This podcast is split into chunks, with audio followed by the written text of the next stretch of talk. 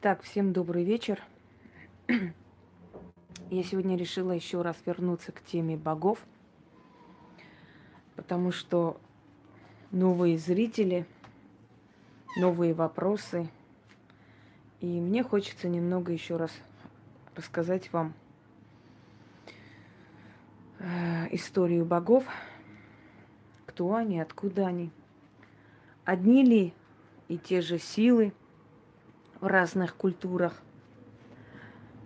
Или все-таки есть разница? Боги. Начнем с того, что боги... Добрый-добрый, Максим. Боги – это одна и та же сила, просто называются они по-разному в разных культурах. Но самое интересное, что функции у них даже одни и те же, очень схожие. Боги живут в гармонии. Есть боги Нави, есть боги Яви, то есть темного и белого света. Хотя Явь считается жизнью, Навь потусторонний мир, но не всегда так. Объяснений несколько, версий разных. Попробуем сейчас в этих версиях разобраться и как можно более четко, ясно определить для себя, кто они боги, их роль, их функции и прочее. Всем добрый вечер. Дорогие друзья, есть множество различных вариантов, эм, поскольку римские боги, в Грец, э, греческие боги, извиняюсь, сначала изначально в Риме называются немножко по-иному, но функции очень схожи. Э, как бы можно сказать, что вообще римляне, кроме греков, всех считали варварами. Поэтому они переняли богов Греции – назвали по-своему, но функции сохранились те же самые. То есть, если вы хотите узнать о богах Рима, э, вам достаточно просто прочитать э, мифологию Греции и, и, и все. Скажем так, даже планеты, половина из них называется римскими именами, половина греческими, те же самые – дни недели, те же самые месяцы и так далее, перемешано. То есть греко-римская культура, она переплетена, она очень схожая. Поэтому сейчас мы будем рассказывать именно греческий вариант, как бы история о богах. Ну, естественно, и затронем и скандинавских богов, и богов э, Востока и прочее. В принципе, это те же самые боги – с теми же самыми функциями, как ни странно, с той же самой биографией. Просто, просто называются они по-другому всего лишь. Это означает, что нет э, огромного количества богов, есть определенное количество богов, которые отвечают за разные сферы жизни человека, людей, народов. Э, просто у каждого народа эти боги называются по-своему, а функции те же самые. Итак, боги Греции. Есть у меня видеолекция «Титаномахия».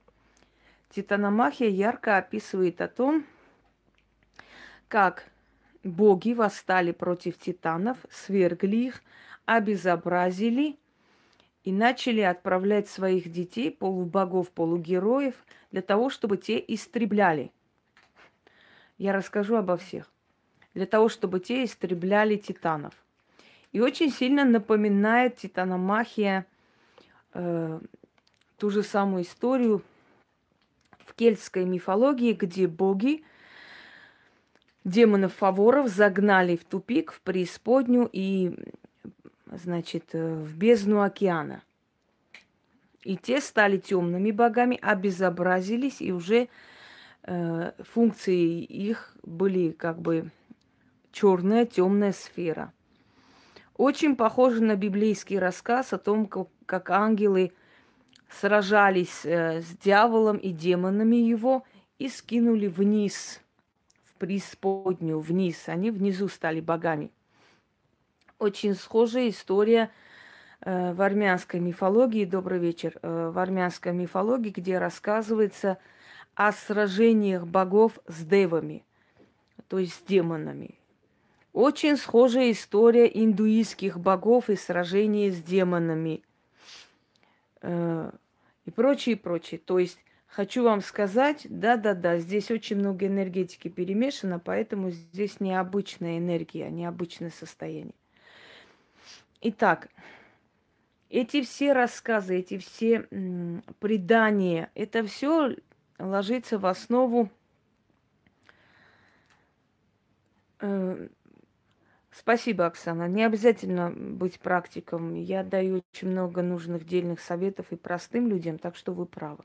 Так вот, эти все одинакового типа рассказы, они о чем-то говорят. Они говорят о общности богов, да, о нашей общей истории, о том, что был про язык человечества. Поэтому э, наши разные языки это перевернутые языки, вот один и тот же язык перевернутый. Многие слова в английском языке, те же самые русские слова, только как-то перевернуто задом наперед, понимаете? Поэтому многие э, такие учителя английского преподают как-то не особо, ну, то есть необычно, каким-то особым способом запоминается английский язык, потому что, э, ну, я и психолог в том числе – без психологии нет магии. Психо означает душа, э, психолог означает врачеватель души, поэтому это точно так же, магия тоже врачует душу. Это взаимосвязано точно так же и каждый, каждая ведьма где-то и историк, потому что изучает еще историю, традиции, этнологию, обычаи, чтобы понять, почему вот так вот жертвовали, почему так отдавали. Так что несколько профессий совершенно не мешает, наоборот, наоборот разнообразие и улучшают знания ведьмы. Так что вы ничего плохого мне не сказали, чтобы я обиделась. Итак, э, начнем сначала. Уран, небо и Гея, земля зачали детей – старших титанов. Эм, старший сын Хронос – время. И эфир, воздух или вселенная зачали старших богов. Туда входит Зевс, туда входят Фемида, э, Деметрия, Гестия и так далее. Хотя они относятся и к римскому пантеону в том числе, но они где-то перемешаны с греческим. Далее, сыновья Хроноса, который соответствует римскому Сатурну. Сыновья Хроноса времени. Э, значит, старшее поколение, пока еще титанов, еще не богов. Они потом станут богами, когда извергнут титанов. То есть получается несколько поколений титанов. Э, и один из этих поколений восстал. То поколение, которое сродни Зевсу. Зевсу, одному из его братьев Посейдону, второй Аид, могущественная Фемида, Деметрия, э, Гера, то есть вот это поколение, старшее поколение богов восстает. Восстает и начинает сражаться с титанами, поскольку э, титаны поглощали своих детей. И не одна история только поглощения детей. Титаны, могущественные титаны, рождали, поглощали своих детей, чтобы те вдруг не продолжились. То есть, чтобы те не захватили власть. Но так получается, что мать прячет Зевса. Потом прячет тайком его братьев, сестер, кого успевает спасти. Но рожает и рожает без конца, и без конца отец их поглощает, убивает. Восстают боги против титанов. И начинается титаномахия. Начинается безжалостная, жестокая война, которая заканчивается в пользу богов. И те титаны, которые перемкнули в сторону богов – они становятся богами, получают определенную сферу человеческой жизни и руководят. А титаны извергнуты в Тартар, то есть в самую преисподнюю, вот черную бездну земли. Извергается туда прекрасная дева Медуза, которая со временем становится змеей-девой. Добрый вечер, Хабсат. Извергается туда э, другое поколение, часть титанов, которых по очереди, значит, э, герои, полубоги, а в основном это сыновья Зевса от земных женщин, находят и убивают.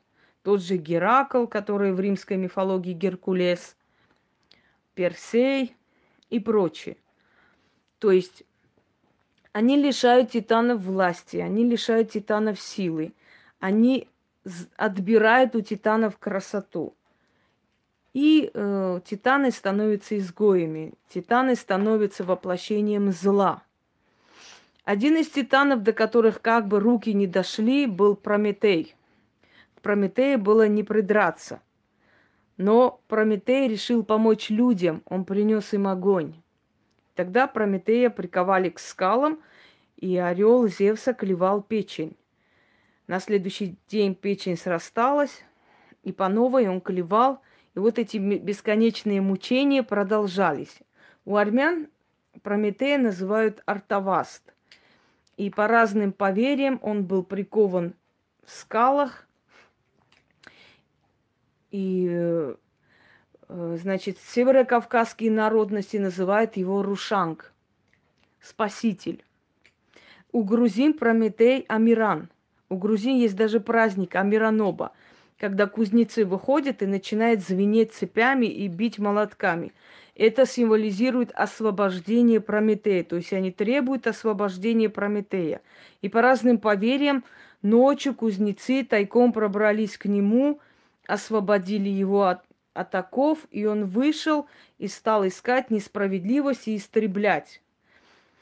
То есть вот этих вот легенд и рассказов однообразных, одинаковых у народов мира, которые, казалось бы, ничем не связаны между собой, масса и очень много. Во времена правления Александра Македонского греческая культура очень тесно просто переплелась с культурой Востока. Многие говорят, что эллинистический период развивает Восток, что вот Эллины принесли культуру на Восток и так далее, и так далее. К сожалению, это совершенно неправда, это очень страшное заблуждение. Эллины не принесли на Восток культуру. Эллины принесли на Восток, скажем, э, такие уже не самые благоприятные нравы, как, например, мужеложство. Они истребили касту магов, хранители древних тайн. Они истребили очень много книг, внедрили своих богов. И боги Востока, которые были бестелые, которые были духовные сферы, которые были всеобхватывающие, вселенские, вот такие разумные силы, вот их заменили человекоподобными богами. Так вот, греческие боги считаются человекоподобные боги, потому что греки своим богам дали человеческие черты. Они даже биографии своих богов рассматривают и как бы создают из учета человеческой жизни. Боги влюбляются, боги изменяют друг другу, боги ненавидят, боги женятся, боги расходятся. Все как у человека.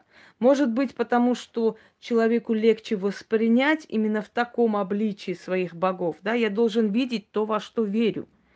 Но факт в том, что боги вот эту свою таинственность где-то потеряли и стали наравне с человеком. Они стали человекоподобны, им присущи те же чувства, что человеку. Они, оказывается, могут расходиться, могут влюбляться, могут помириться и так далее.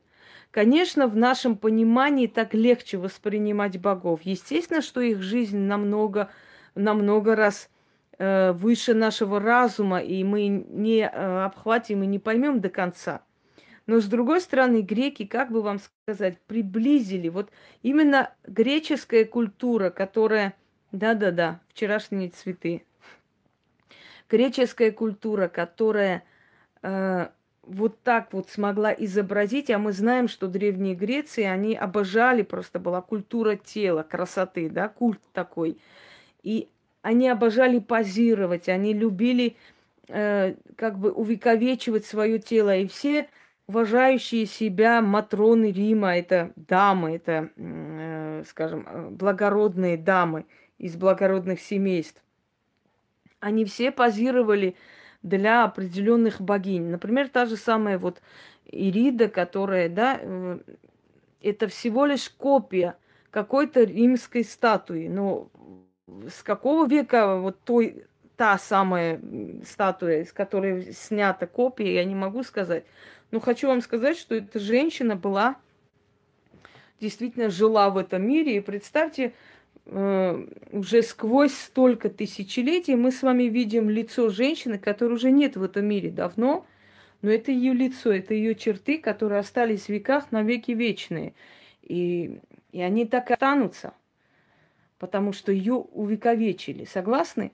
Необычно. То есть тело человека давно не существует, и душа ее где-то в каких-то мирах, она ушедший человек много тысяч лет назад. То есть мы с вами видим человека, жившего много тысяч лет назад, и мы имеем возможность лицезреть и понимать, как тогда люди выглядели, э, в чем были эталон красоты. Я хочу вам сказать, что Ирида, вот, да, богиня Радуга, она на самом деле вот здесь, вот в этом времени не были совершенно э, худоба и что-то еще. То есть здесь э, нормальная вот видится талия, то есть бедра и все такое. Это вполне э, женщина в теле, в красивом таком точеном теле, но в теле она не, она не худышка. То есть эталоном того времени никак не была худоба. Понимаете, в чем э, прелесть этих статуй? В том, что они рассказывают очень многое. Я вам как-то показывала, дорогие друзья, вот, пожалуйста, значит, Венера. Вот она, рожденная. Венера – Рафаэля. Здесь статуя Венеры. Но Венера, она с кого сделана вот эта вот статуя, слеплена? Кто, кто являлся, кто позировал, знаете?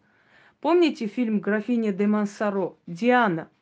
Диана де Мансаро, она позировала для вот э, как бы этой картины «Графиня Мансаро», да. Вот она, эта красавица – Конечно, в фильме ее представляют такой э, чистейшей души человеком, но на самом деле она была шпионкой, она была шпионкой э, Екатерины Медичи. Она спала с мужчинами, узнавала у них тайны и сообщала ей. Она была любимой шпионкой Екатерины Медичи. Она была очень красивой. Ее назвали Афродитой. Ее назвали Северной Венерой – и говорили, что мужчины от нее без ума. Я понимаю, почему без ума. Потому что действительно безупречная фигура очень-очень красивой женщины. Пожалуйста. И мы с вами имеем возможность э, лицезреть, да, эту женщину сквозь многие века. Далее Диана Дебюси, любовница Людовика XIV. Давайте я сейчас это уберу, чтобы вы все могли видеть. Извиняюсь. Диана, богиня охоты, любовница Людовика XIV. В нее были влюблены все мужчины. Вот она. Да, это одни и те же боги. Э, Гермес и Меркурий. Тот же самый бог. Просто у римлян Меркурий, у греков Гермес. Вот. Вот скажите, что она не была красивая кто-нибудь, у кого-нибудь язык повернется сказать, что она была некрасивая. Здесь ей было более 40 лет, когда она позировала. Лицо у нее немножко такое грубоватое, но тело очень красивое. Э, значит, в роли Атланта, Титана Атланта, опять же, наказывают Атланта тем, что он должен, обязан, э, значит, держать небосвод свод неба. Э, опять наказание титанов за что-то. Атланта, э, в роли Атланта говорят, что был армянский царь, позировал армянский царь Тиридат. Он говорил, что на его плечах целый просто огромный груз мироздания. Вот по разным легендам, что позировал для этого царь Тиридат армянский когда римские скульпторы попросили его позировать для э, вот, э, статуи Атланта. Пожалуйста, мы с вами видим древние лица людей, которые жили много тысяч лет назад. Представляете? Здесь очень много таких. У нас тут... Кто позирует у нас э, в роли Фортуны? Давай-ка напиши, Максим. Ее лицо один к одному очень похоже, и, может быть, это и не легенда. И Фортуна у нас не отличается худобой. Бонус Форца, да. Кто она была, я тебе даю возможность, напиши сам, чтобы народ знал. Здесь, да, она большая. Вот по сравнению с Фортуной, которая, ну, как бы, обычной Фортуной, да, статуя, это тоже не маленькая Фортуна, кстати. Вот она очень большая Фортуна. Огромная она Фортуна. Она сразу выходит. Это не девушка с кувш... кувшином. А, там, которая девушка с кувшином, мы уже про нее говорили. Я, я буду рассказывать обо всех по порядку. Я сначала просто хочу показать изначально. Э, девушка с кувшином у нас Пигия, источник. Богиня источников, богиня воды. Вот читаю, Максим нам дает справку. Королева польская, великая княгиня литовская, итальянская герцогиня, правилами мужа Бона Сворца, э, которая, собственно говоря, и позирует здесь. Именно поэтому ее потомки, выходя замуж, женщины, да, женского пола потомки, выходя замуж, с собой забирали статую Фортуны. Видимо, свою прабабушку с собой забирали, как защитный щит для себя, как какой-то, я даже не знаю, как э, символ чего-то. Иди сюда. Давай. Сюда. Бегом. Да, красивая женщина. Итальянка.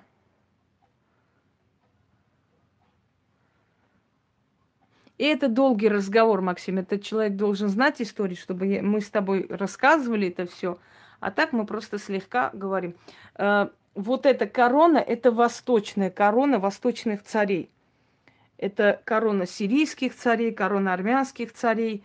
Э, то есть э, это в основном восточная корона. Вот изображается крепостную стену. И такого типа короны носили именно царские сановники особы восточных э, королевств, царств.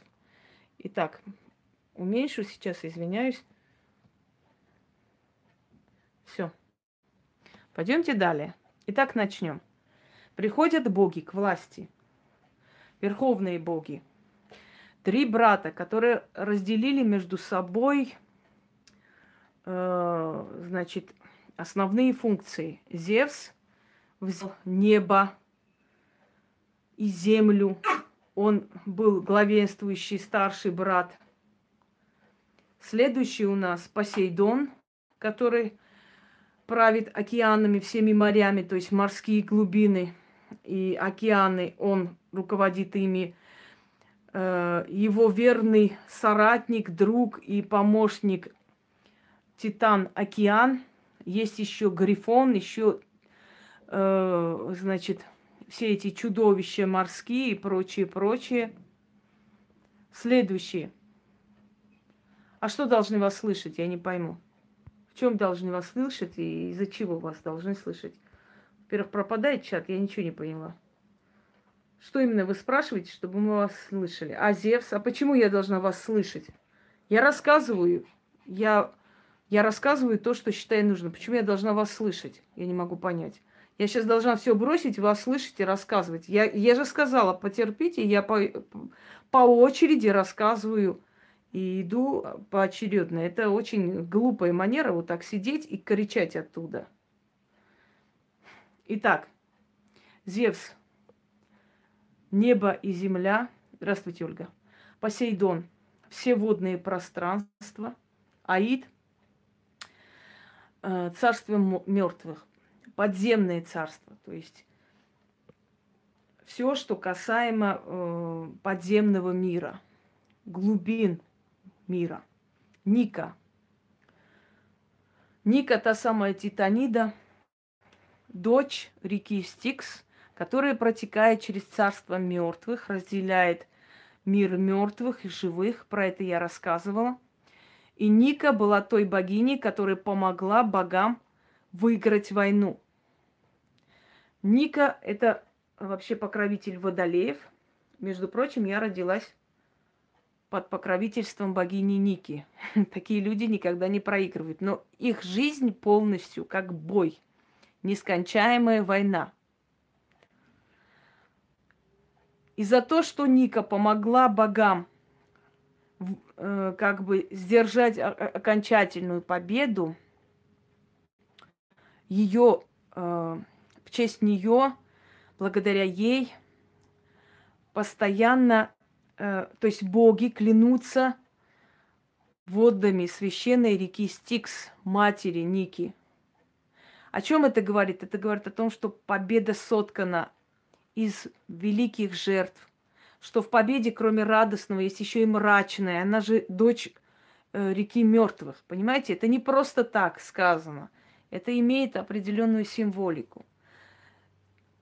Э, Афина Паллада изображается с Никой на руках. Есть, была огромная ста- статуя Афины Паллады, где она держит на руках Нику. Ника ее подруга и спутник. Зевс изображается с Никой, крылатой. Видите? Землю держит, и на руках изображается э, Ника. Это победоносный Зевс. Это другой тип Зевса. Вот этот орел изображался на э, флагах римских легионеров. Этот орел изображался на флагах фашистской Германии. Символ непобедимости орел Зевса. Сюда иди. Надоели эти тоже со своими детками туда-сюда бегать. Молчать! Гея, земля, заселенная всякими разными, различными птицами, зверями и так далее. Есть дру- другой вариант геи. Сейчас я вам покажу. Он находится в другом месте.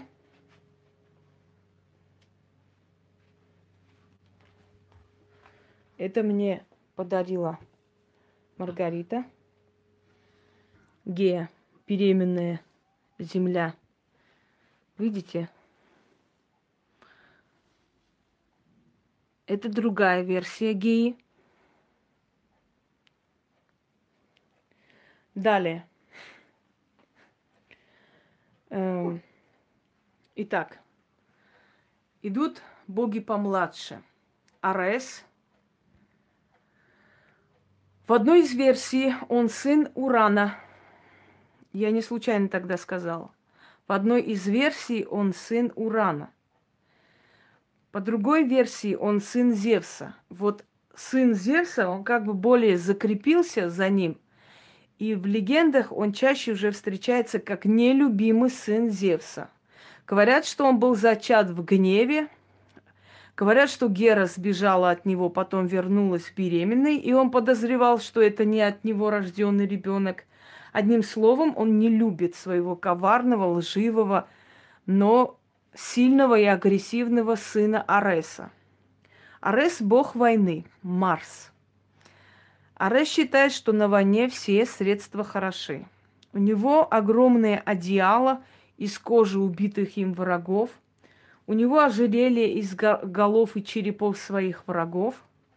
И его супруга Афродита, то есть Венера. Афродита была женою кузнеца Гефеста.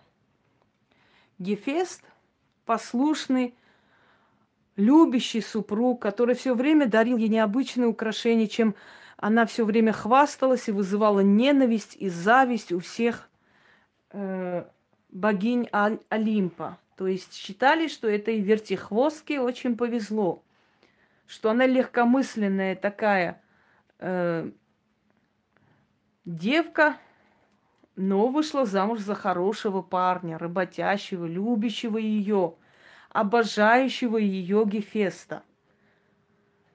И здесь случается следующий Гефест. Один раз застукал свою жену с кем? Со своим братом Аресом. Арес соблазнил ее, и вот история их любви потрясла Олимп. Они начали тайно встречаться, они начали, э, прово, как бы они проводили вместе ночи, и об этом разузнал Гефест. Он пытается наказать неверную супругу, очень тяжело ее отпускает, очень переживает, но в конце концов приходится ему как бы смириться с потерей своей любимой Афродиты. Вот эта легенда, казалось бы, да, красивая история. Но о чем она говорит, дорогие друзья? Это тоже поучительная история. Это говорит о том, что женщина выбирает не того, кто их обожает, любит, кто готов носить на руках, послушного, хорошего, заботливого мужа. Нет, они выбирают агрессивного, злобного, того, кому вообще не интересны твои слезы, кто плевать хотел, больно тебе или хорошо, и любят, любят безумно – и за ним бегают и выходят за него замуж. Вот о чем говорит эта легенда, что любовь предпочитает жестокость, войну и борьбу, что любви не нравится спокойствие, гармония, тишина, любовь, страсть бегает за войной. Понимаете? Так вот, интересно, однако, сочетание, да? Война и любовь вместе создают семью – кто-нибудь знает легенду? Да, любовь зла не просто так. Полюбишь и Ареса. Мужественный был Арес, красивый был, э, дерзкий был, наглый и привлек и соблазнил Афродиту, и забрал ее, потому что она была самая красивая из богинь. И он на зло это сделал. Он сделал это на зло, может быть, чтобы самоутвердиться, чтобы доказать богам Олимпа, что он непростой Бог. Вот он забрал самую красивую богиню себе в жены. И все время мучил ее, они все время расставались. Она его проклинала, снова мирились, она бегала за ним, и ее ноги царапались об камни, протекали, э, протекала кровь оттуда. И, и из крови Афродиты начали выходить розы. Поэтому розы считаются цветы Афродиты. То есть это цветы, которые вышли из ее крови. То есть это символ любви. Вот почему розы чаще всего дарят женщинам. Афродита изображается с голубем или с голубями. Мы говорим голубь мира. Это тоже идет легенда из греческих времен, эллинистических. Что такое голубь мира? Однажды Арес взял свой шлем, чтобы вновь начать войну в этом мире и держать в войне народы – и увидел, что там голубь вы, выс, высиживает своих птенцов. Он разозлился, хотел бы швырнуть этот шлем, но Афродита попросила слезно дать время, пока эти голубки вырастут и улетят оттуда. Аресу пришлось согласиться. И за то время, пока голубь выращивала свое потомство, мир находился Э, в мире и в, в покое. То есть не было войны. Голубь своим присутствием остановил на некоторое время бога войны, и он не надел свой шлем и не пошел воевать. Вот поэтому говорят, голубь мира, голубь символ мира, голубь останавливает войну. Да, да, да. Следующий момент. У них рождается, у войны и любви рождается сын. Купидон, который очень такой весельчак, эм, тот, который пускает стрелы. Здравствуйте, Алена. Тот, который развлекается тем, что влюбляет людей в друг друга. Он такой злобный мальчик. Ему все равно, на кого пускать стрелы. Вот плод любви и войны. Купидон или Эрос. Слово эротика, наверное, всем знакомо. Любовная любовь называется. Пойдемте далее. Деметрия. Сестра и супруга Зевса. Вообще у Зевса три старших жены. Деметрия, Фемида и Гера. Но поскольку Гера по рождению львица, пусть попробует кто-нибудь из этих богинь пикнуть. Она главная жена, она ревнивится, она везде его ищет, из всех постелей вытаскивает Зевса, он ей клянется, клятвенно обещает больше никогда. Или Эрос, Амур, Купидон. Одно и то же. Значит, Зевс клятвенно обещает Гере никогда в жизни, ее символ павлин, как видите сзади, никогда в жизни больше не изменять, дает клятву, там, клятву Гиппократа. Но вновь и вновь у него появляются дети во всех сторонах света.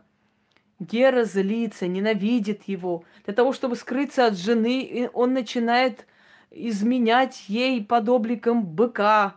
Например, приходит под обликом быка э, к, значит, Микейской царице. Потом под обликом огромного лебедя он приходит э, к леди и рождает от него детей.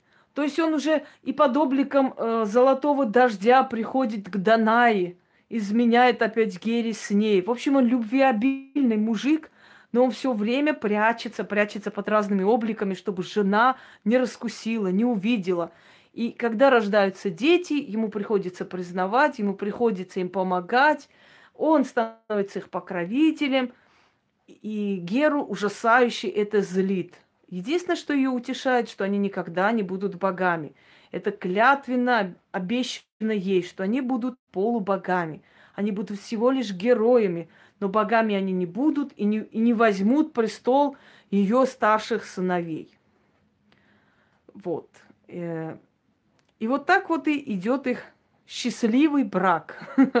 В изменах, в подозрениях, в ненависти, в злости, в любви. Он несколько раз разозлился на нее до такой степени, что заточил ее в тартар. Потом опять вытащил ее, вернул к престолу. И она есть главная старшая богиня, покровительница семьи, очага и прочее, прочее. Геракл для того, чтобы как-нибудь смягчить гнев своей мачехи, назвал себя в честь нее сыном Геры, Геракл. Вот тогда она от него отстала чуть-чуть. Итак, далее, Деметрия. Деметрия – богиня плодородия, земли, земледельчества, хозяйства, сельского хозяйства, в общем, мать земля. Метриус – э, ой, Демос, земля, Метриус, мать. Мать земля. И вот мать земля Диметрия. Она себе, скажем так, озеленяет землю.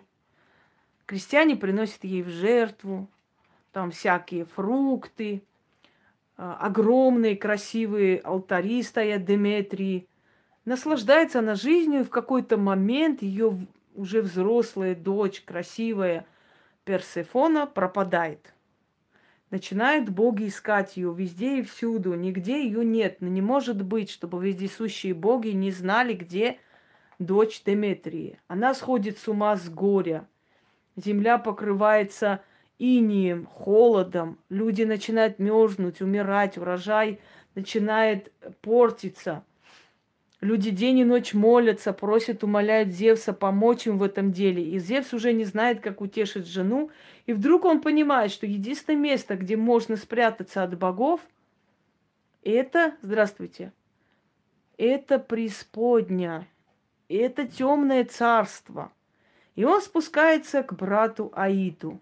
Аид долго отрицает, что он причастен к этому, но потом признается брату, что безумно влюблен – свою племянницу Персефону и не отдаст ее ни за что. Будет сражаться со всеми богами, если вдруг Персефону захотят отобрать. И вот он разрывается между двух огней, не знает, как правильно поступить, чтобы не начинать какую-то новую титаномахию.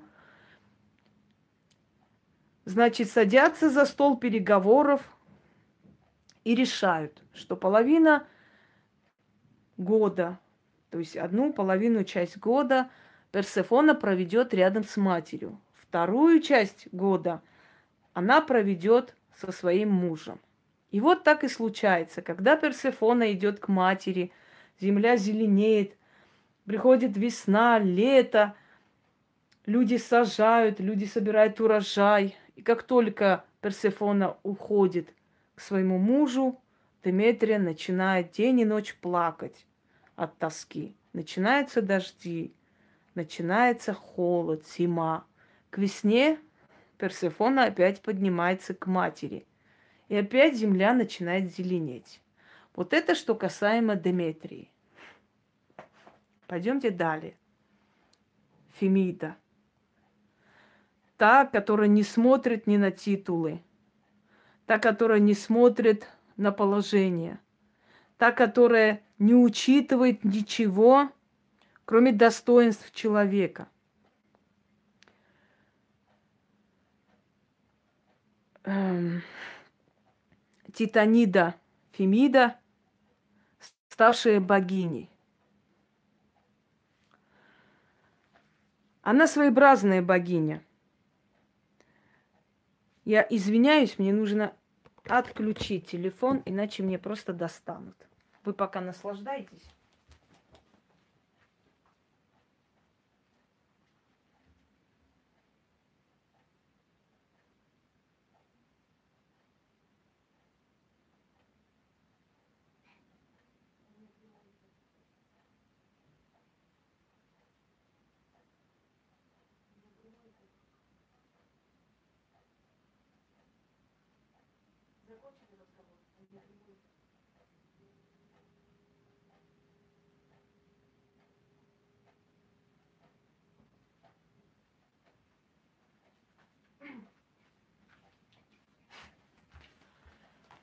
Все. А то звонит, звонит, отвлекает, мне на нервы действует. Итак, Титанида Фемида. Она есть мать кармы. Она есть та, которая вносит равновесие вселенское. Может, кому-то покажется, что она всего лишь одна из богинь Олимпа, но на самом деле, да, наверное. Но на самом деле она очень э, необычное божество, и поэтому те э, практики, которые берут мои работы, ритуалы, связанные с Фемидой, будьте осторожны. Ее сопровождают Мойры – то есть силы судьбы, те, которые наказывают, те, которые э, мстят. Ее дочерью или одной из любимых ее спутниц является Немезида, богиня мести, справедливой мести. Она накажет вас, невзирая на ваши заслуги в магии, где угодно, если вы не правы. Она накажет любого, кто был неправ, кто достоин кары. Поэтому с ней очень осторожно.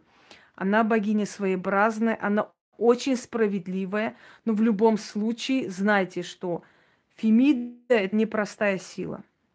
И обращайтесь к ней очень бережно, очень редко и в самых таких непредсказуемых ситуациях. То есть не, э, не злоупотребляйте ее терпением, ее силой и ее помощью.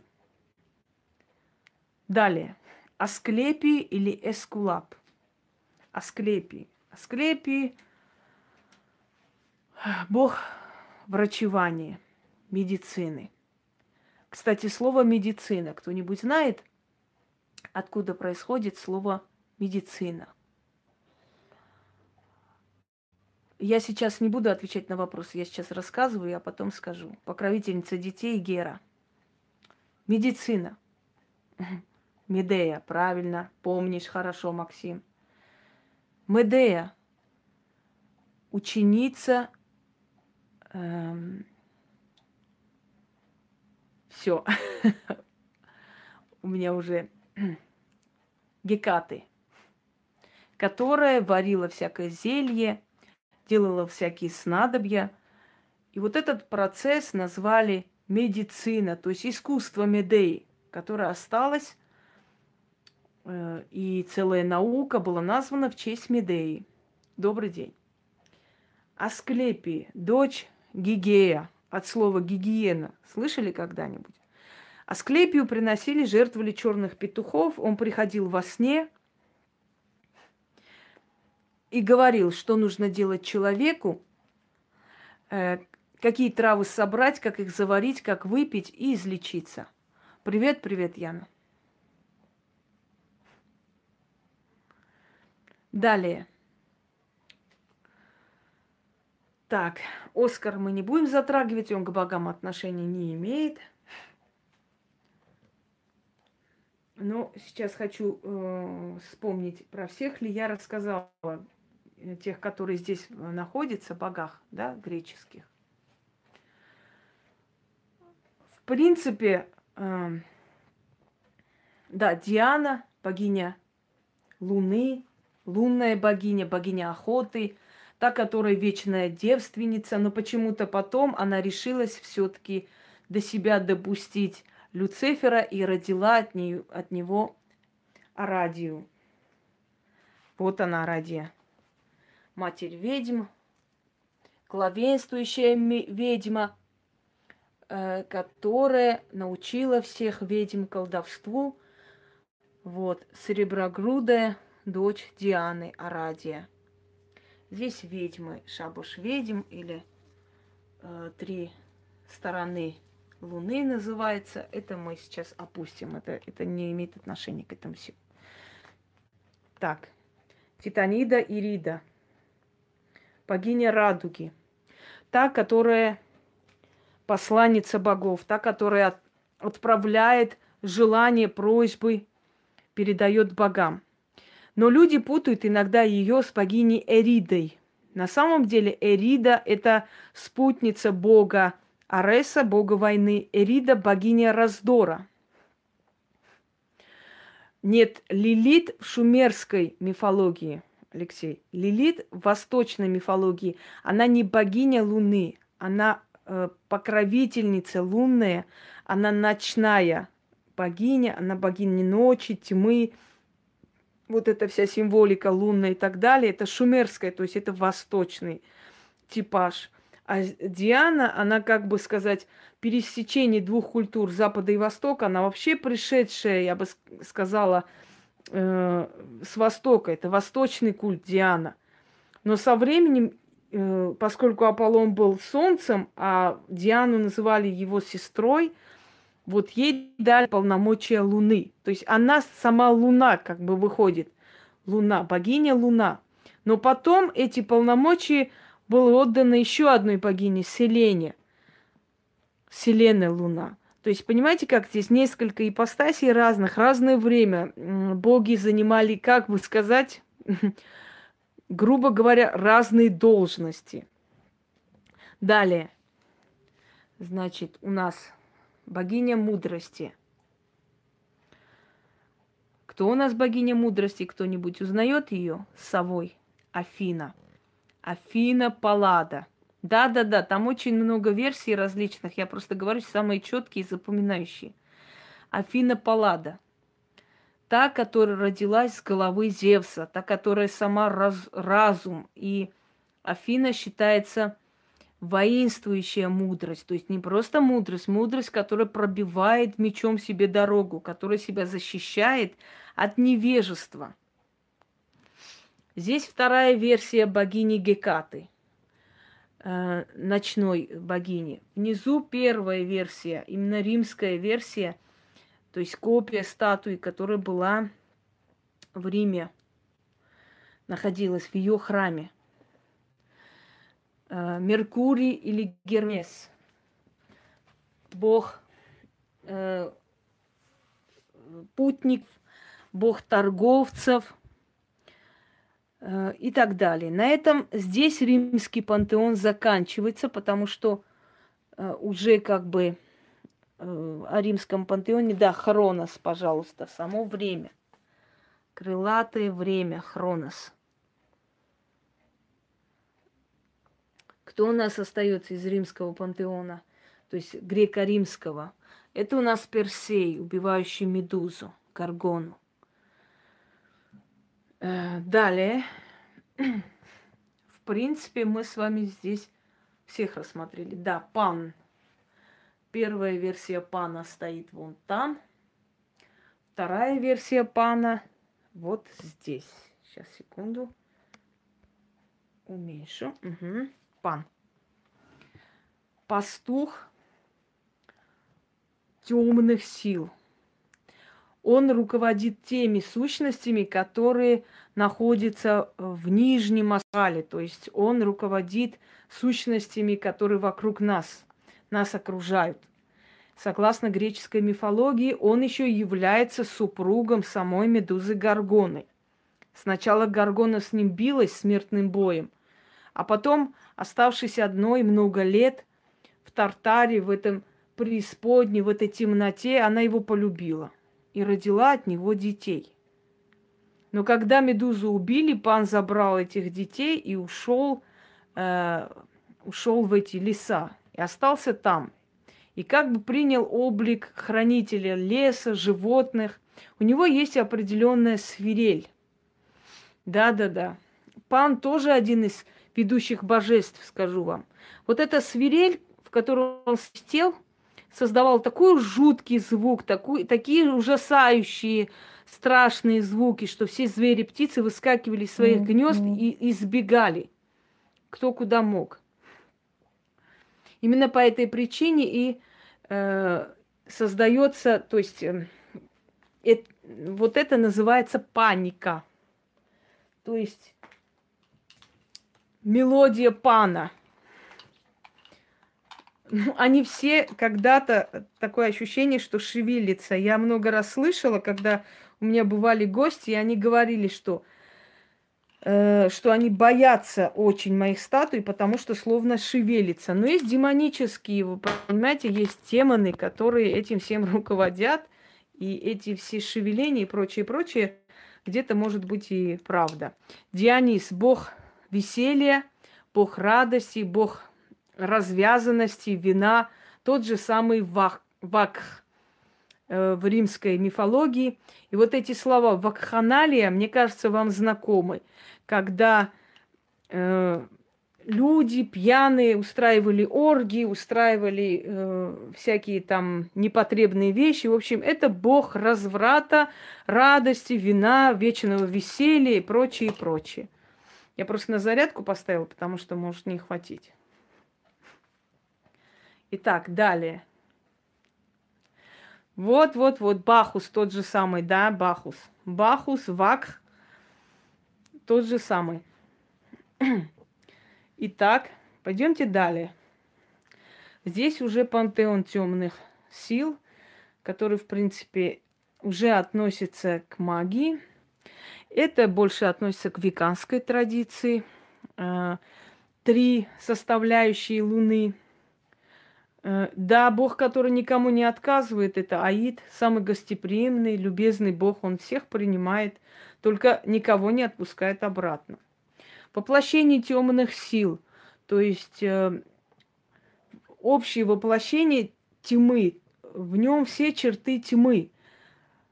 Козлиная голова, то есть э, рога, что означает про, э, вездесущесть, сущность всюду, он может найти себе место где угодно.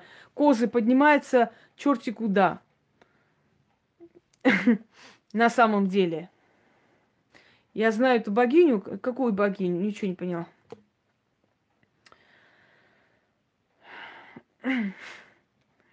Вы знаете, я бы не сказала, что влияет на самом деле.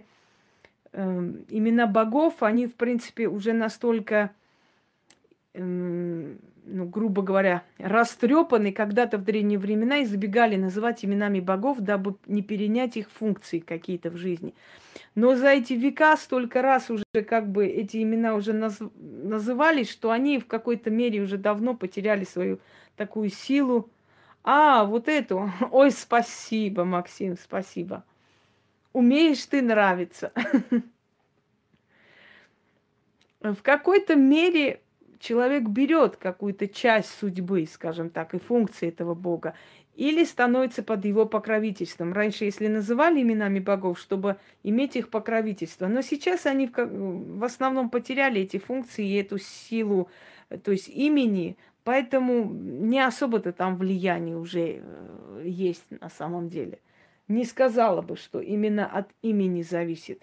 Есть Дионисы, которые очень э, достойные люди, есть Дионисы пьяницы и какие-то тунеядцы, есть Дионисы профессора. Поэтому это в данный момент отрезок времени, да, в наш век, это не имеет той функции, той силы, которая, может быть, имела много веков назад. Нет этой силы имени Бога уже. Далее. Значит, вот моя любимая Кали Шакти. Это у нас уже индуистский пантеон. Итак, давайте с вами пока разберемся с греческим пантеоном, чтобы людей не путать. А индуистский, кельтский пантеон – это все, скажем так, мы с вами потом обговорим, поговорим об этом. И шумерский пантеон богов, и их функции, и пантеон славянских богов. Ну, всему свое время. Я просто не хочу, чтобы мы сейчас с вами запутались во всем этом – просто освежили в памяти именно пантеон греческих богов, человекообразных богов. А потом, естественно, пойдем и далее. Эм, есть какие-то вопросы по той теме, которую мы с вами сейчас изучаем? Из пены выходит Афродита, Венера римская.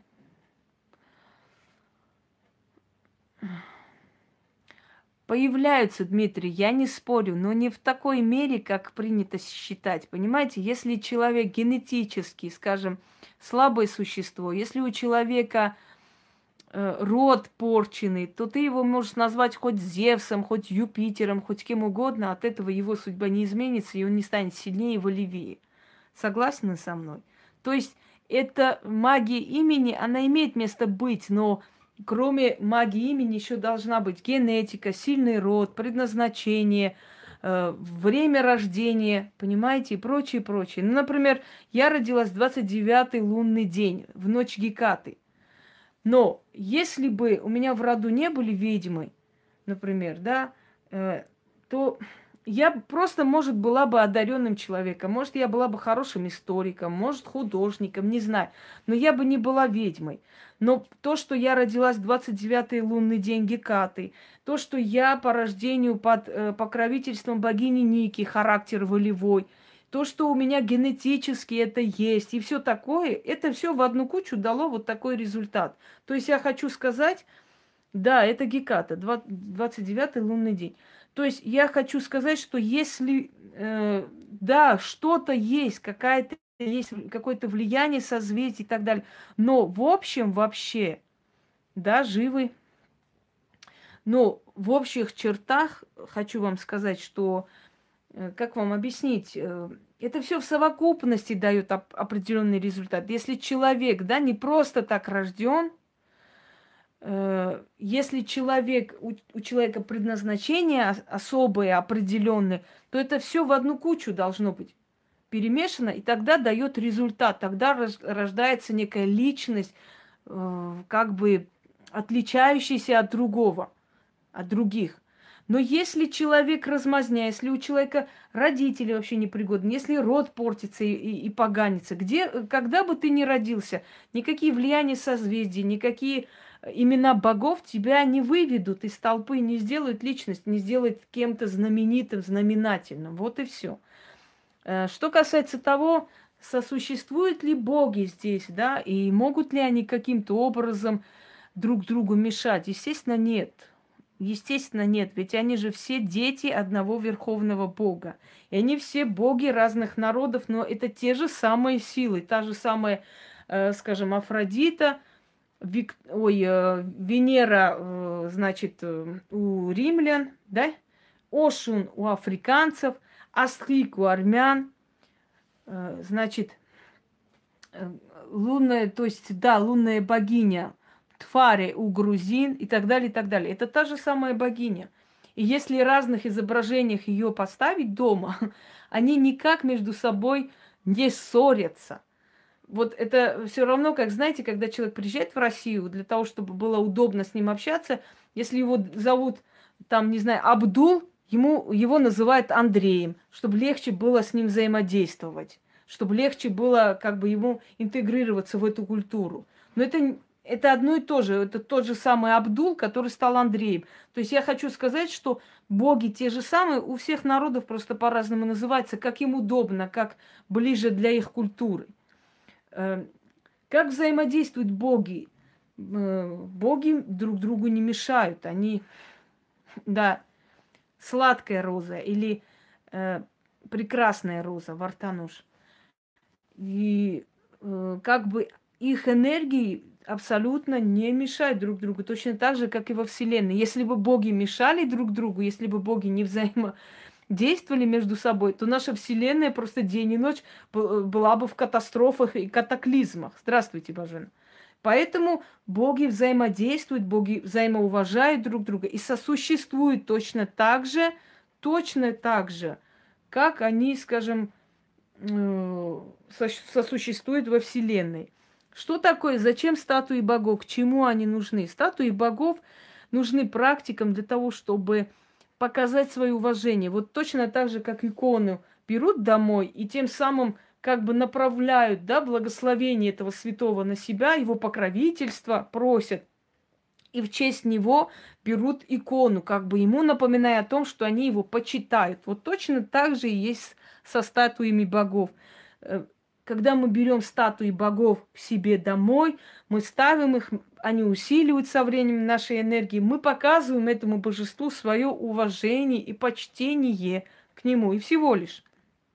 И оно усиливается со временем. Есть очень э, среди этих статуй, скажем, есть очень сильные статуи, которые канонические. То есть это те изображения, которые веками, тысячелетиями имели место быть и существовали в разных храмах. И поэтому такие канонические изображения, они очень сильны. Почему я люблю канонические изображения, скажем, той же фортуны? Есть различные, есть там э, золотистые фортуны, да, много чего мне дарили. Ну, например, каноническая фортуна с рогом, вот она, то, та, которую я показываю, это каноническая фортуна. И она такая была всегда в храмах. Э, и до того, как начали ее как бы позировать и с натурой других женщин ее изображать, она всегда была вот в таком вот изображении. То есть она была с рогом изобилия, э, с этой короной, с этим кулоном солнца на груди и так далее, и так далее. И она совершенно не легкомысленная богиня, она богиня судьбы, она сама судьба. А почему у нее связаны глаза? Потому что она помогает человеку, невзирая на его достоинство. В отличие от Фемиды, которая не смотрит на ваши достоинства, ваши как бы титулы. Она вам может помочь, может покарать. Фортуна, она помогает всем подряд. Заслуживаешь ты это, не заслуживаешь, не имеет значения. Если ты к ней обращаешься и просишь, она помогает. Представляете? Вот в этом ее прелесть, что она помогает, она любит тебя за то, что ты к ней обращаешься, ты просишь, ты ее почитаешь. Я почему говорю, все время обращайтесь к ней, постоянно усильте эту связь с ней, потому что она та богиня, которая, да, помогает, невзирая ни на что. Вы слышали когда-нибудь, говорят, э, с, давно ищу разную информацию. Спасибо, Олеся, мне приятно. Э, слышали, когда говорят, дуракам везет, да? Или дураки фартовые. Вот, э, вот это тот случай. То есть бездарность ты или талант, фортуна тебе поможет, если ты ей понравишься. И это приходится признать, что покровительство фортуны мы получаем не потому, что, э, скажем, в смысле Ольгой, простите, не, не совсем поняла.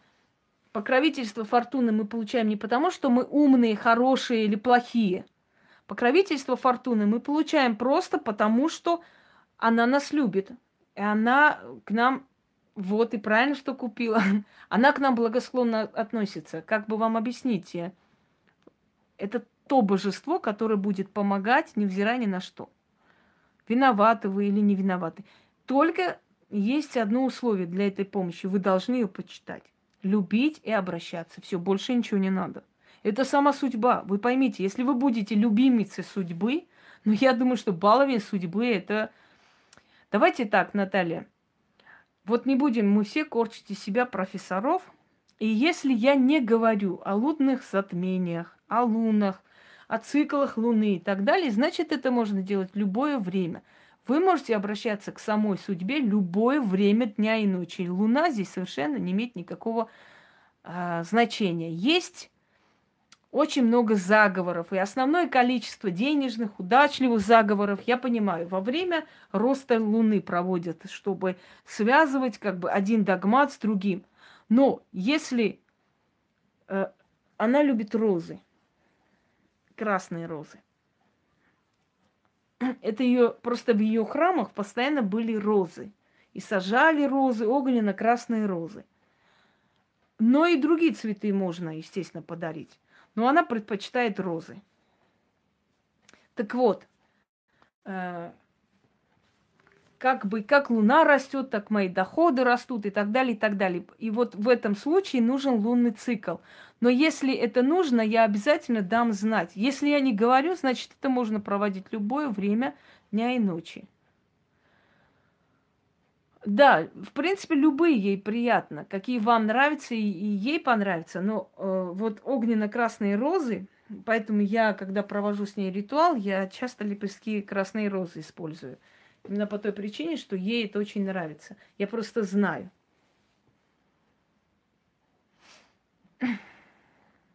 А, вы имеете в виду в детстве вы были Ольгой? Ну, лучше бы вас Ольгой оставили. Ольга более волевое имя и судьба более сильная. Хотя Алла более как бы помягче характер.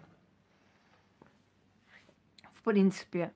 Итак, э, какие еще вопросы остались касаемо богов? Те, которые мы с вами за столько времени не прояснили, может быть, и вам хотелось бы узнать ответ.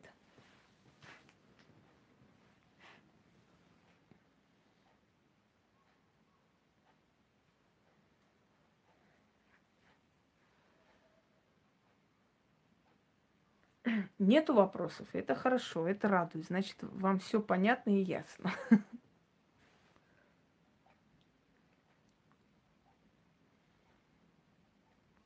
Да, любимые э, звери, животные фортуны это золотой бык, это лев и гуси. Это любимые э, звери и птицы фортуны.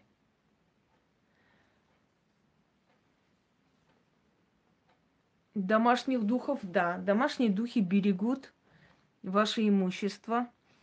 И если человек подружится со всеми силами, которые находятся у него дома,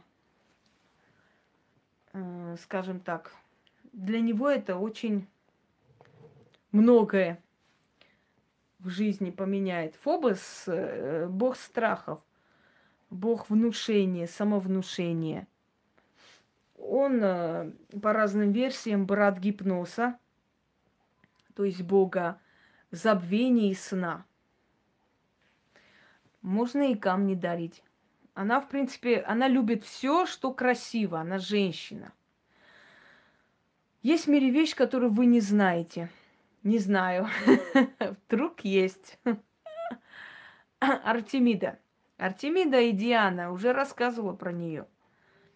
Есть одна версия Артемида Ефесская. Она, в принципе, э, версия египетская, египетской богини, она даже носит корону египетских фараонов. У нее много груди, грудей. Она как кормящая мать, ну, перемешаны эти культы Артемида и, скажем, Дианы греческой.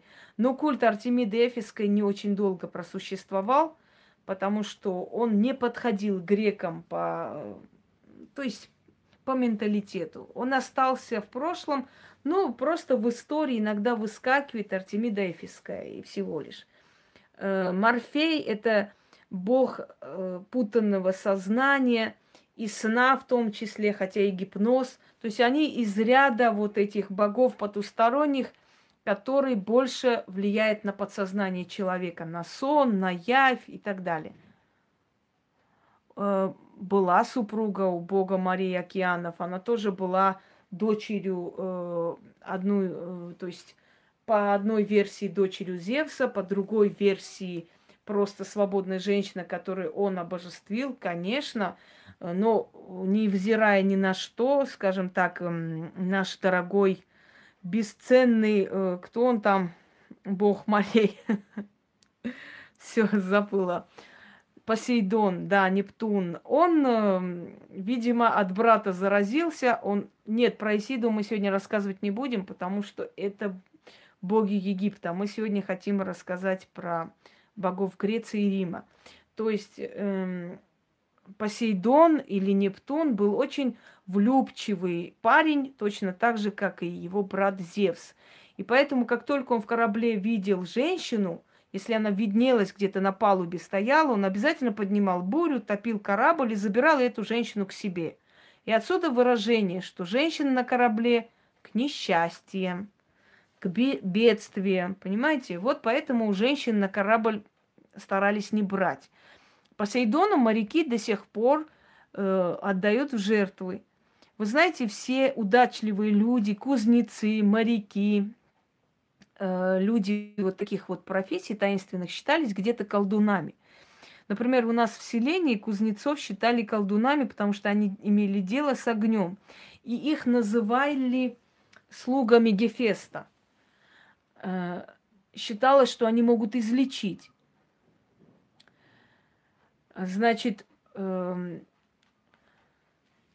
Посейдону приносили в жертву, выливали огромные бурдюки с красным вином, с медом. И только после этого направлялись в путь. И до сих пор это есть. Когда начинается буря, у моряков есть такая примета. Они вы, начинают выливать воду и что-то сладкое, мед, например, или что-то еще. 13, 13 это не очень хорошо, называется чертова дюжина, и люди э, под числом 13 не могут найти свое место всю жизнь. Они маются, мыкаются, то есть нужно отсечь это число 13 для того, чтобы человек мог найти свое место в этой жизни. Это дни, когда бесы танцуют, пляшут, и вот человек, рожденный 13 числа, с очень тяжкой судьбой. Если Э, он, то есть э, ему не дано колдовать и прочее, девать эту энергию некуда. И они очень неприкаянно как бы вот так живут, знаете, как бы постольку поскольку. 13 число нужно отчитывать. Да, да, да. И мельники, и кузнецы, и моряки, они все считались в какой-то мере колдунами, э, чародеями, и их старались сторониться, особо с ними не конфликтовали. Хотя эти профессии были в почете, но в любом случае. Какие еще у вас есть вопросы? Я вас слушаю.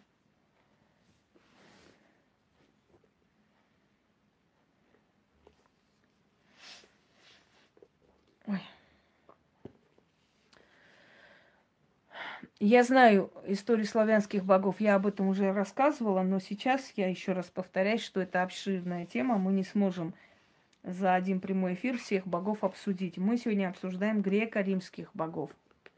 Поэтому вопросы именно по этой теме. На какой вопрос ответить? Напишите еще раз вопрос. Я не слышу. У меня тоже счастливое число 13.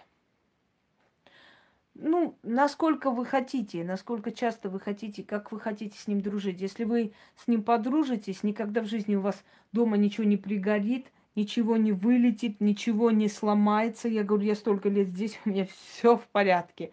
И вы прекрасно видите, сколько этих статуй. Они как есть, так и есть. Я двигаюсь, хожу здесь, живу, естественно, у меня много чего где лежит, и вытаскиваю и все очень аккуратно, очень трепетно относится и охраняет меня, и наш дом, и, и так далее. Статуи богов дома, тех богов, которых я тогда называла и говорила. Можно иметь дома статую фортуны, даже нужно. Э, можно дома держать статуи Пиги. Но это не обязательно, скажем так. Тринадцатые лунные сутки, нет, по-моему, двадцать девятые только. Ганешу, да, Лакшми, Сарасвати, Велеса. Это все боги, которые отвечают за удачу, за благополучие, за здоровье. Э, Фортуна, она наполовину темным царством, наполовину светлым. То есть она вот и туда, и сюда. Она нейтральна судьба. Поэтому и ее можно, естественно, нужно. Она не опасна, она наоборот покровитель удачи, счастья и всего, что изобилие, то есть, понимаете, как фортуна дает человеку то, что человеку надо. Может, кому-то нужны деньги большие, может, кому-то нужна просто слава, может, кому-то нужны э, гениальные идеи, чтобы прославиться, может, кто-то хочет талантливые, скажем, рассказы писать, да, у него есть как, какая-то склонность, но он хочет еще больше материала. Фортуна дает то, что человек хочет. И не только хорошее дает. То есть, если фортуна отвернется от человека, это не денежное божество, это богиня судьбы. Как вы отнесетесь к судьбе, так она и к вам отнесется. Знаете, когда говорят, когда ты недоволен своей судьбой, спроси ее, а она тобой вообще довольна? То есть для начала ты сделай так, чтобы она тобой была довольна, и тогда ты будешь ей довольна в том числе. И самое главное в работе с богами, э, да, я ставлю постоянно кофе потому что ее силе, ее посланникам, которые здесь рядом находятся, которых вы вызываете через ее статую, да, например, нужна определенная энергия. Да, золотой телец. Льва можно держать дома. Вот у меня серебряный золотой лев, он такой весь, перемешку. Э, композиция Фортуна, грозная, где в смысле композиция Фортуна. У меня много посвященной Фортуне. Нет, Бафомет э, не имеет отношения к царству мертвых. Бафомет это собирательный образ тьмы. Это как дитя разных богов. Крылатый, крылья берутся у богов, скажем так, э, которым присущи крылатость, да, э, быстрая, скажем, как вам сказать, быстрая реакция сильных богов, крылатый. Кто у нас крылатый? Ника. У нас крылатый Лилит. У нас крылатый еще кто есть? Э, эм, значит, Гермес. У него, правда, шапка крылатая, но в любом случае крылатость. Крылатые у нас духи тьмы и так далее. Вот крылатость оттуда. Одна рука вверх поднята, другая рука вниз – показывают верхние сферы богов, нижние сферы богов преисподней, да, э, или боги-демоны, или титаны и боги, боги и фаворы. На одной руке написано «растворяю», на другой руке написано «сгущаю». Андрогенное существо, половина женской груди, половина мужская грудь, то есть мужское тело и прочее, и прочее. Это собирательный образ вселенских всех сил. Он как дитя тьмы, понимаете, как посланник – Некоторые называют Бафомета искусственно созданным, э, значит, лавеем.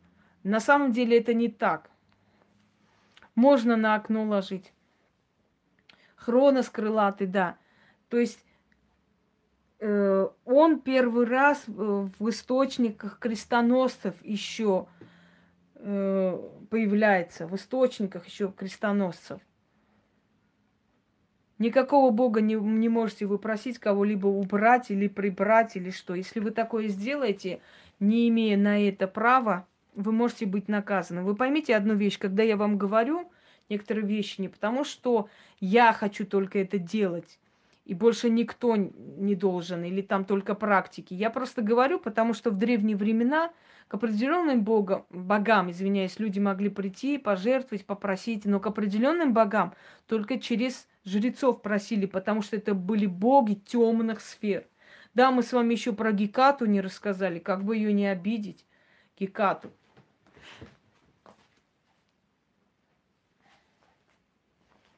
Великая Геката. Она вообще нейтральна, она не, не титанида, она просто богиня, богиня, которая появилась в пантеонах, пантеоне греков, да, и они во всех культурах она геката, ее нигде по-другому не меняют. Она живет обособленно, одна. Единственное, с кем она общается, это Аид. Иногда она посещает его в царстве мертвых, собирает определенную душу себе. И Аид никогда не отказывают. Не отказывает ей, потому что она грозная. Ее боятся богини, ее не приглашают на пир, боятся пригласить. Потому что она та богиня, которая, скажем так, может покарать очень страшно. Ее уважают, любят, и это, скажем так, ведьма Олимпа. И самое главное, ее боятся. Вот мы рассказали. Культ ее, матерь всех ведьм – наставница, нож, которым отрезает пуповину ребенка, то есть она, она изначально есть в жизни человека, еще с рождения. Э, по другой версии, нож для возмездия, волки или собаки, с которыми она ходит, ее свита. Ее три лика говорят о том, что есть три э, воплощения Луны, три возраста женщины – факел во тьме – это его знание, знания, которыми она ведет всех колдунов вперед.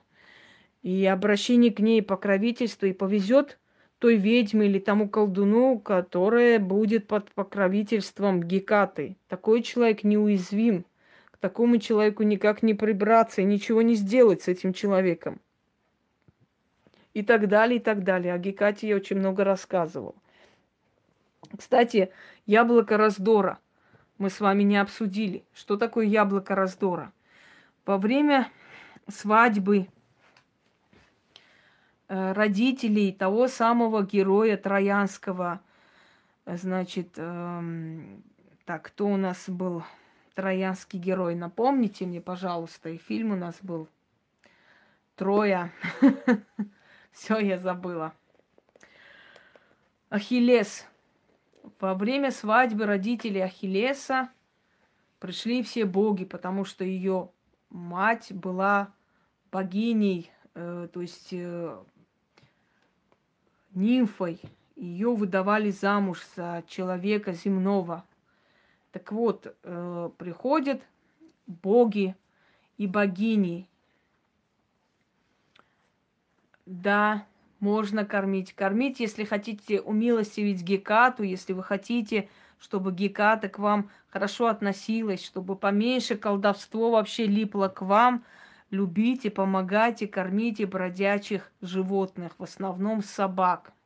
Так вот, э, во время свадьбы не хватало одной богини, Эриды. Она была богиней раздора, поэтому ее никто не пригласил на свадьбу. Пришла нету светлых богов, все боги темные. Просто де- делятся они условно на светлые и темные, а вообще они темные. Тьма означает глубинные знания, сакральные, закрытые. Это не означает плохое. Так вот, во время свадьбы Эрида пришла и с, значит, с крыши того дома, дворца, где эта свадьба игралась, кинула красивое яблоко вниз. Это яблоко вся сверкало, переливалось, и на яблоке было написано «самый прекрасный». То есть для самой прекрасной это, это яблоко. И вот начали спорить три богини. Афродита, Гера и Афина. Кому же достанется это яблоко? И полетели они вместе на гору, где Александр, который в истории известен как Парис, рассудил трех богинь. Гера сказала ему, э, Гера сказала ему, Сарасвати вообще-то, если вы хотите, если вы творческий человек, покровитель Сарасвати. Гера обещала Парису, если ты скажешь, э, что это яблоко принадлежит мне, то я тебе дам славу, я тебе дам богатство. огромное имущество. Ты будешь один из известных вельмож в мире. Э, Афина сказала к Парису, если ты дашь это яблоко мне и назовешь меня самой прекрасной, я тебе дам победу в ратных делах. Э, я тебе подарю мудрость. Мудрее, сильнее тебя человека не будет в мире. Афродита подошла и шепнула ему в ухо. Парис, если ты рассудишь в мою пользу и отдашь яблоко мне, и назовешь меня самой прекрасной богиней, я подарю тебе самую красивую женщину мира, Елену Троянскую. И Парис соблазнился, отдал яблоко Афродите и назвал ее самой красивой, самой прекрасной. Сказал, что это яблоко заслуживает именно богиня Афродита. Афродита счастливая ушла и со временем помогла Парису соблазнить Елену и вывести из строя и украсть. Э, то есть, не, извиняюсь, она не из строя Елену Прекрасную, она Троянской стала позже. Да, извините, перепутала. Потом стала Троянской царе, царевной. Парис вывез ее из Микен, украл и отвез в Трою. Что там было, потом вы знаете. Так вот, когда боги объявили войну Трои, начали помогать грекам завоевывать Трою, то Афродита всеми силами настраивала своего мужа Ареса против греческих войск. Она просила, умоляла помочь троянцам, э, значит, сдержать победу над греками. И троянцы почти что одержали эту победу. Однако богиня Гера и э, Афина полетели к Зевсу и сказали, «О великий громовержец, удержи Ареса, запрети ему вмешаться в эти дела, иначе мы опозоримся». И тогда Зевс призывает к себе Ареса и строго-настрого запрещает ему вмешиваться в эту войну и вообще что-либо делать. Ну, о том, что смастерили коня троянского и обманули грек, то есть троянцев, да, греки оставили огромного коня, в брюхе которых спрятались воины. Об этом, об этой э, легенде мы знаем. Вот поэтому э, часто говорят, бойся греков, дары приносящих. То есть, или троянский конь. То есть это дар, это дар, через который тебе передают несчастье, дар, который э, как бы от, дар, от которого начнется твое падение, твои бедствия. Не принимай даров у греков, особенно троянских коней. Насколько я знаю, один из таких сильных, мощных вирусов называется троянский конь. да? Я, я по-моему, не ошибаюсь. Троянский конь, есть такой вирус. Спасибо, Алексей большое. Мне приятно. Да-да-да, вот вирус есть. Так что, дорогие друзья, иногда в нашей жизни нам дарят троянского коня, а потом через этого коня завоевывают наш мир, разрушают и оставляют нас возле обломков. Спасибо, Яна. Есть еще вопросы э, насчет вот именно греко-римской истории богов, и мы с вами обсудим. А, я перепутала, извините. Есть у нас Лёша, у него тоже похожие просто, э, похожие вот фотография, поэтому я перепутала вас. Извиняюсь. У него похоже, просто немножко отличается, но похоже. Я как-то резко посмотрела и подумала, что это он. Вот-вот-вот, все, нашла. Ну, у вас там фото, конечно, вот этого, как там, романтичный палач. Итак, дорогие друзья, какие еще есть вопросы, я вас слушаю. Касаемо вот эллинистического периода, может, вас интересовало что-либо касаемо богов. Видите, тема обширная, поэтому если мы сейчас будем обсуждать иных богов, у нас просто времени не хватит. И как бы, знаете, запутаем народ. Лучше вот так поэтапно, да, потом боги индуизма и так далее, и так далее. Всех по очереди. Я уже еще раз объясняю, что они, боги одни и те же. Просто в разных культурах по-разному называются. А даже функции одни и те же. Конечно, Яне спасибо. Она настолько грамотно, красиво э, как бы набирает текст ритуалов, что я иногда, знаете как, я иногда э, учусь, я бы сказала, красиво говорить. Вот когда она набирает мой ритуал и объясняет то же самое более таким богатым языком, я думаю, ну надо же, я не додумалась, можно было вот так сказать. Мне самой можно было так сказать. А потом в следующий раз я учитываю вот эти более такие э, грамотные, более, да, э, четкие объяснения, которые, э, которыми можно донести до сознания человека. И э, человек должен выбирать себе э, друзей таких, от которых научится многому, понимаете? Люди точат друг друга всю жизнь. Здравствуйте, Лаура люди как бы воспитывают и обтачивают друг друга, улучшают друг друга. Поэтому всегда выбирайте общество сильных людей, достойных людей, людей, которые где-то, может, и исправляют вас. Да-да-да, Фрея восседает либо на кошках, либо на львицах, либо на тигрицах. Она любит женский пол, именно семейство кошачьих. Да исторический факультет.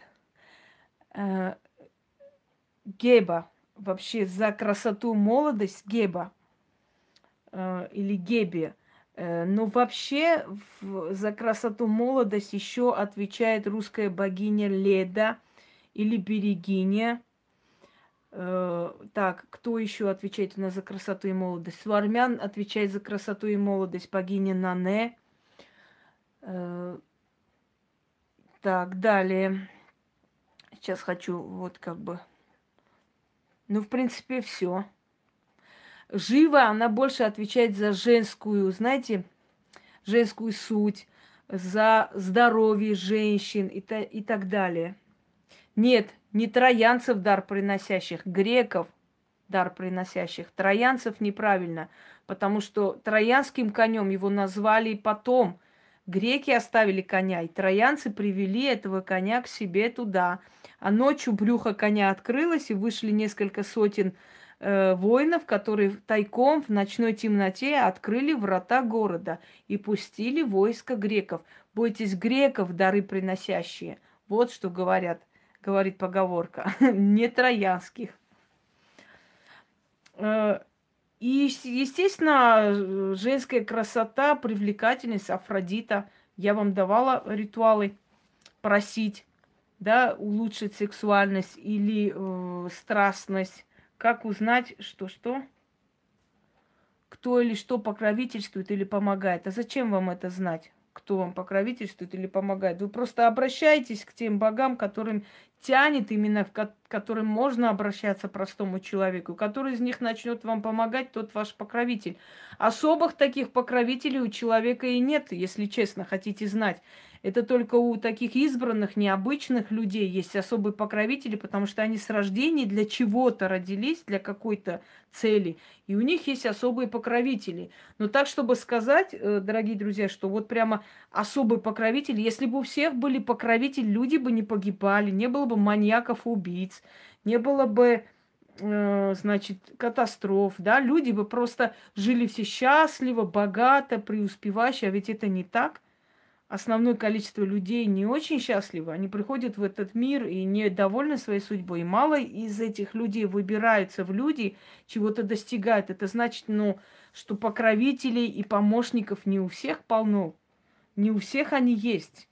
Есть определенные личности, у которых вот особая миссия, функция в этой жизни. У них есть эта помощь. Но есть люди, у которых нет этой помощи совершенно. По каким-то причинам. Либо род наказан, либо родители наказаны, либо он родился не в попад и не нужен никому в этом мире, как изгой. И это нужно исправлять, когда он чувствует, что жизнь становится невыносимой и начинает просить и так далее, и так далее. Не знаю, Хабзат, это не мне судить, я, я такая из тех или нет. Потому что это, это судят время, история, люди, понимаете, не мы. Мы, мы не можем об этом судить. Если люди со стороны говорят такое, значит, можно как-то предположить. Но мы сами никогда не можем об этом говорить. Э, как сказал апостол Петр, да, по плодам их и узнаете их. Вот по плодам человека и узнаете человека, что человек из себя представляет, насколько он любим судьбой, что у него получается, сколько ему дано, да, сколько у него талантов, сколько у него знаний или ничего нет. То есть по плодам, вот чем занимается человек, э, как он проявляет, спасибо, Светлана, как он себя проявляет, насколько он приносит пользу этому миру, вы узнаете, человек действительно стоящий или просто вот как, как-то вот что-то такое, знаете. То есть говорить о себе, рассказывать, можно много чего интересного, согласны? И очень интересных всяких рассказов можно о себе говорить. Но если за этим нету почвы, если за этим нет результата, если за этим нету э, ну, ну ничего такого, чтобы сказать, что да, вот человек не врет, действительно приносит какую-то пользу. А просто так чисто рассказы сухие, что вот я такая, я вот это, я вот то, это ни к чему не приведет совершенно. Крича о том, что ты царица, ты царицей не станешь. Понимаете? Просто санитары появятся, скрутят тебя и увезут. Вот в чем дело. То есть рассказывать и говорить о себе можно очень много. Нет, это не жнец, ошибаетесь это дух-хранитель. Это не жнец, это дух-хранитель. Я специально оставила те э, сущности, которые взаимодействуют, которые друг другу не мешают. Скажем так. Э, далее. Что у нас еще? Мою магию иногда называют божественной магией, потому что она связана с силами богов. Вы знаете, э, демонологии и прочее, прочее, часто для того, чтобы привлечь народ, мы видим в разных, значит, да-да-да, это темный хранитель. Мы видим в разных, скажем так, ну, да-да-да, султан Заде можно себя назвать, от этого султаном не станешь. Э, видим в различных, э, скажем, группах, да, для привлечения народа, скажем, постоянно показывают темных каких-то там демонов, э, темные ритуалы, черные ритуалы, связанные с сатаной и так далее, и так далее. Это просто для привлечения народа и интереса людей. А на самом деле, на самом деле иерархию богов никто не отменял. Э, и все эти демоны, демонические, скажем, э, сущности, духи и так далее, это всего лишь слуги тех самых богов. Согласны? Поэтому, когда ты изначально создаешь и укрепляешь свою магию, опираешься на силу богов, то уже выше них никого нету на самом деле.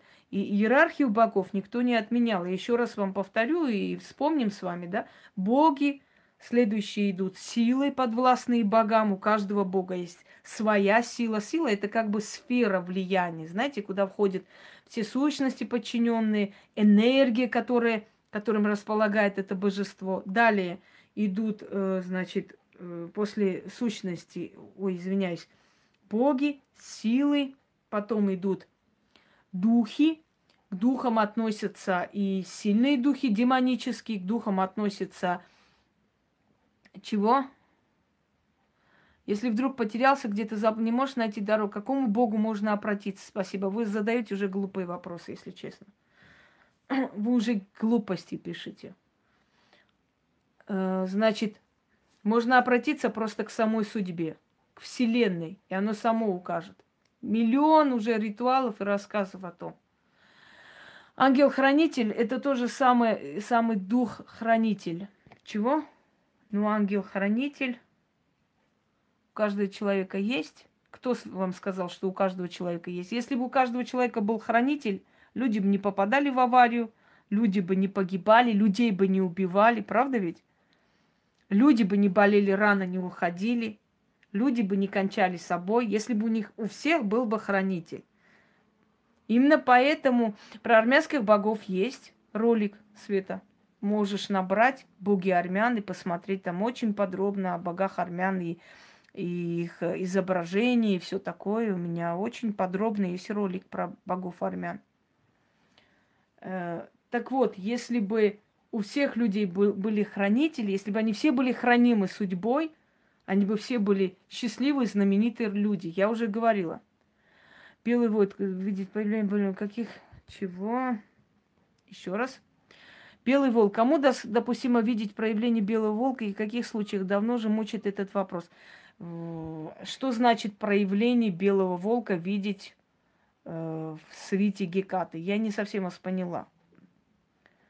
Ее охраняют волки. Еще есть версия, что собаки. Или те и другие.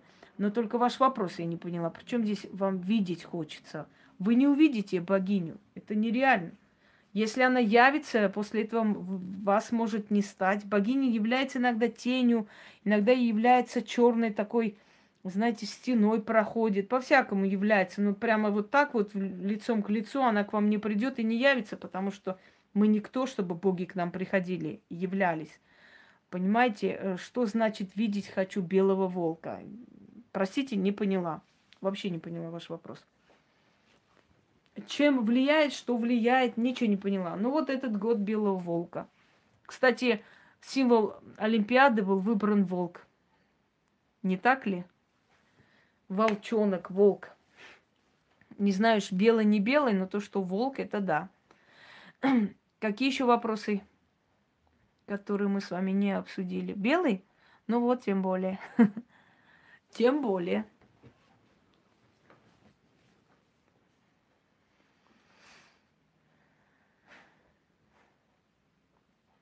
Ну, тебе тоже благодарность, Максим. Ты копируешь этот текст, но в то же самое время это тоже целый труд. Это огромная работа.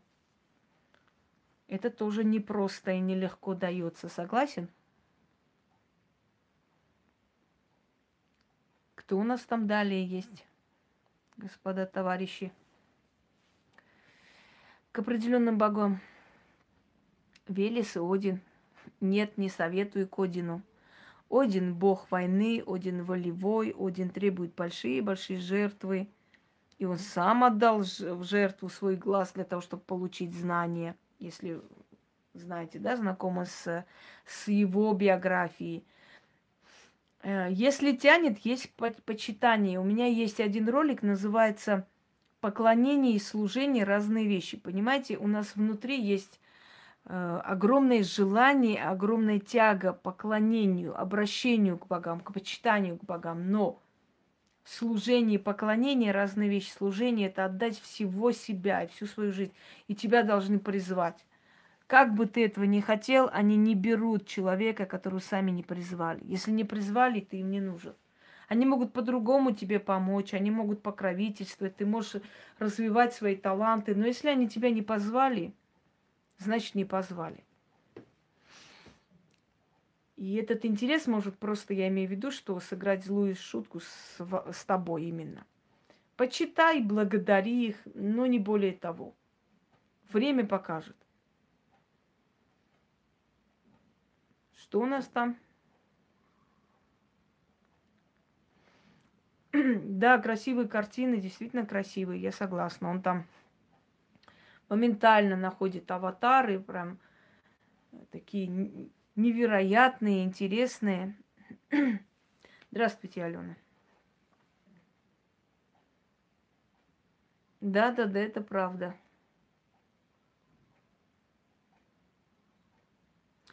Елена, мне кажется, уже, знаете, переходим какую-то э, легкомысленную фигню. Вот э, к какому богу обратиться, чтобы он победил? Вы уже пишете глупости. Если вы изучали мой канал и видели, я говорила миллион раз, что есть богиня Фортуна, удачи, судьбы и так далее. Есть миллион различных заговоров, посвященных ей, ритуалов, которые я давала людям в трудные минуты, чтобы они обращались, просили, и чтобы фортуна и удача была на их стороне. Вы сейчас какую-то ерунду снова э, какую-то пишете, правда. Тем более, что если смотрите канал, вы должны бы знать. Ну вот обращайтесь и прекрасно. Мне иногда задают вопросы, знаете, такие. Если я фортуну куплю, Да, шепотки очень хорошо работают, я знаю. Я сейчас объясню почему. Значит, говорят, если я фортуну куплю, она будет работать. Ну, это нормально вообще? Она же не, не обязана на вас пахать. Она не рабсила, она богиня. Понимаете? Она божество. К ней обращаются, благодарят, просят ее. И она слушает и помогает. Что значит, если я фортуну куплю, она работать будет или я деньги свои зря потрачу? Здравствуйте, Марго. Вот я хочу купить, а вот она будет работать. Ну, идиотизм. Это же не волшебные статуи. Они же не заряжены каким-то волшебством, чтобы вы их купили, и они начали вам приносить радость, удачу. Вы должны просто обращаться к ней, а потом покупка ее, как бы, и установка дома. Вот. А, ты про меня пишешь, а я не понял. Спасибо, Ян. Я просто ее дочь. Помнишь же, я ее дочь. Я дочь Фортуны. Э, у меня же ритуал есть дочь Фортуны. Напомни, я дочь э, удачливой судьбы. Вот, вот это и есть девиз по жизни, по которым надо идти. Дорогие друзья, я хочу вам сказать одну вещь. Я вам скажу, почему вы смотрите мой канал и почему вам интересен мой канал, может быть, больше, чем другие каналы, да? Потому что на моем канале вы заряжаетесь энергией, вам хочется жить. Вам здесь сказано, ты можешь достичь всего, что есть выход, есть определенные работы, есть ритуалы, которые вам дарятся, и вы будете... Э, мы про Фемиду уже рассказывали в начале, потом перевернете и прочитайте еще раз. Вы э, заряжаетесь энергией жизни, вам хочется жить. Вы знаете, что вы не одни во Вселенной, что есть боги, что есть силы, которые вам помогают, есть сущности, которые вам служат. Если вы к ним отношения налаживаете добрые, они вас охраняют. Пом... То есть вас здесь учат, как не враждовать с миром духов, здравствуйте, как не враждовать самим собой. Вы просто здесь, как вам объяснить, вы здесь получаете силу и веру в то, что все будет хорошо, что есть куда обратиться и есть где помочь. Не я обязательно, я просто вас учу, каким силам обращаться, чтобы эти силы вам помогли. Когда вы смотрите другие каналы, да, э, где, скажем так, определенные, ну как бы вам сказать, как бы вам объяснить? Вот у нас, например, есть, э, да, да, да, у нас группа, да, Яна ведет группу.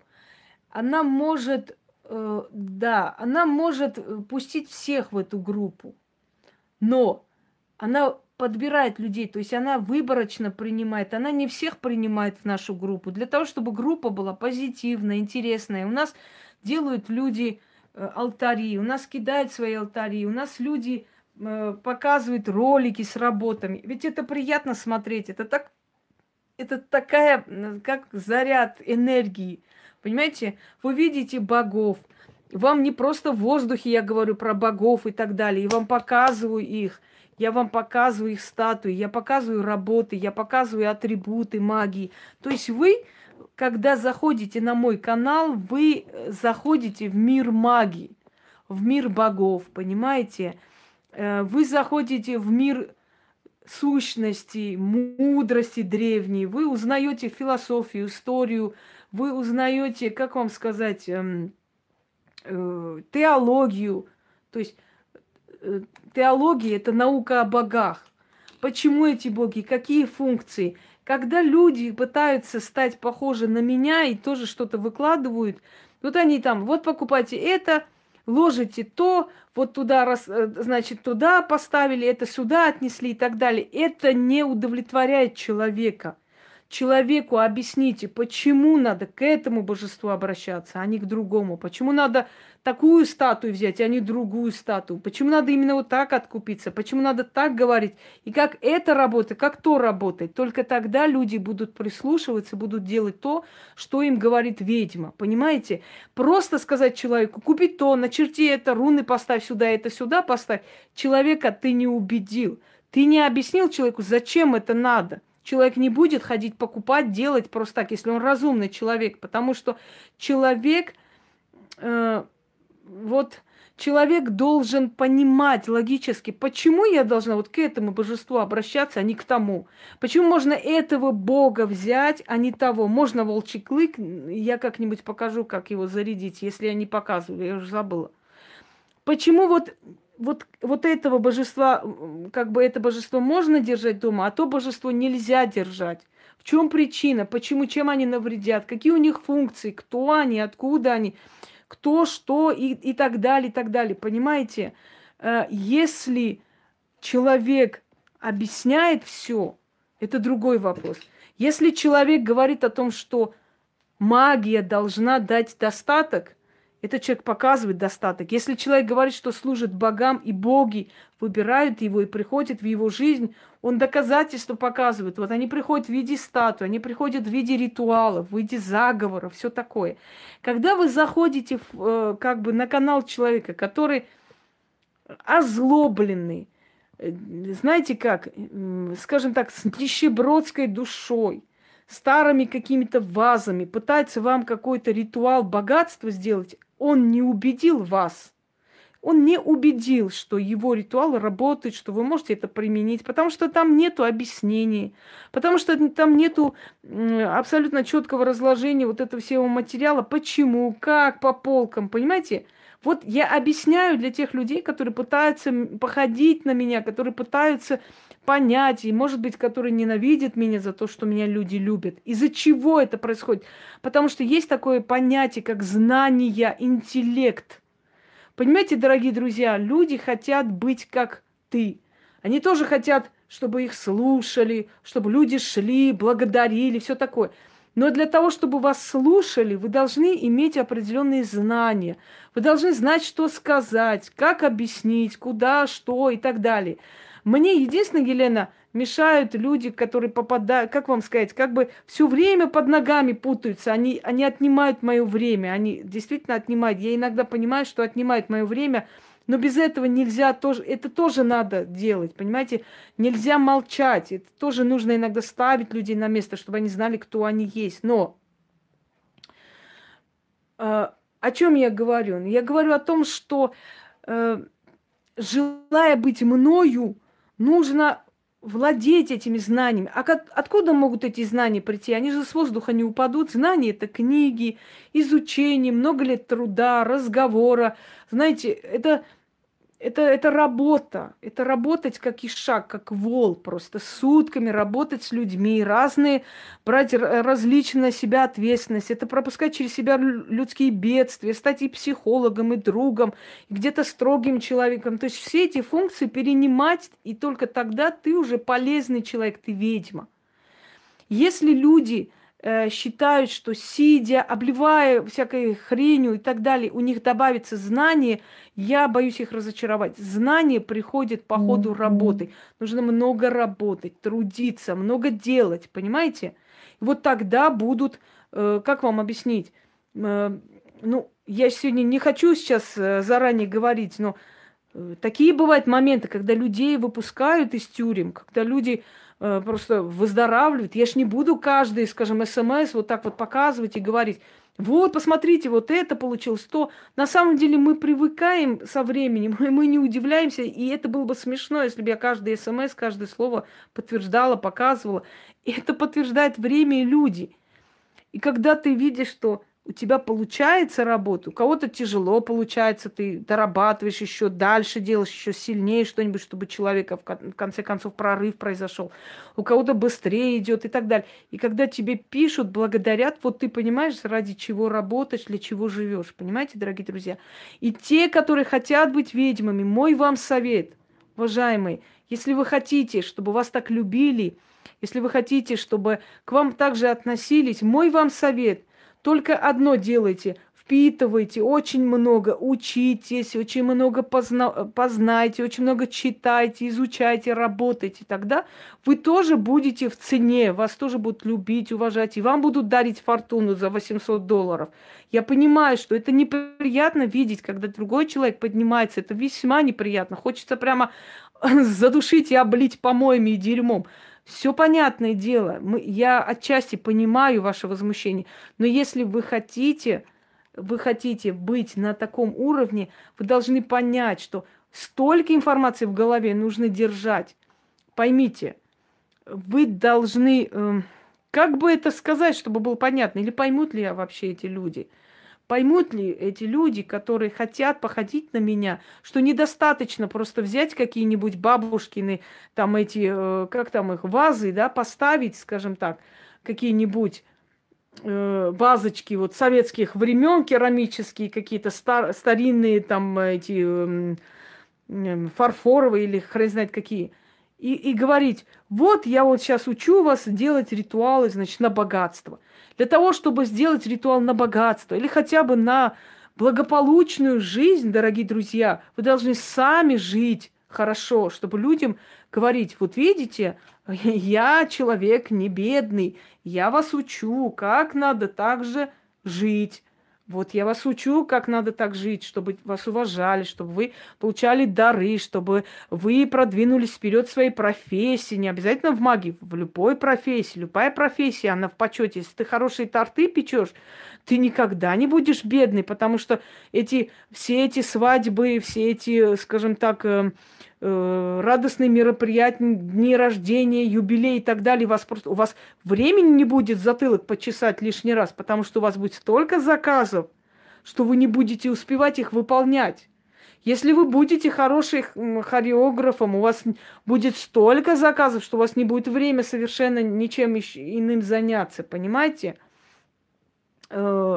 Поэтому как бы вам объяснить, чтобы вы поняли, наконец, что востребованный человек, что человек профессионал своей профессии, в своем ремесле, он всегда будет востребован.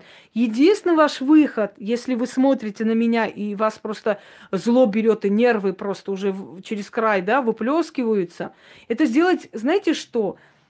Это наполнять голову голову наполнять просто знаниями, изучать, читать.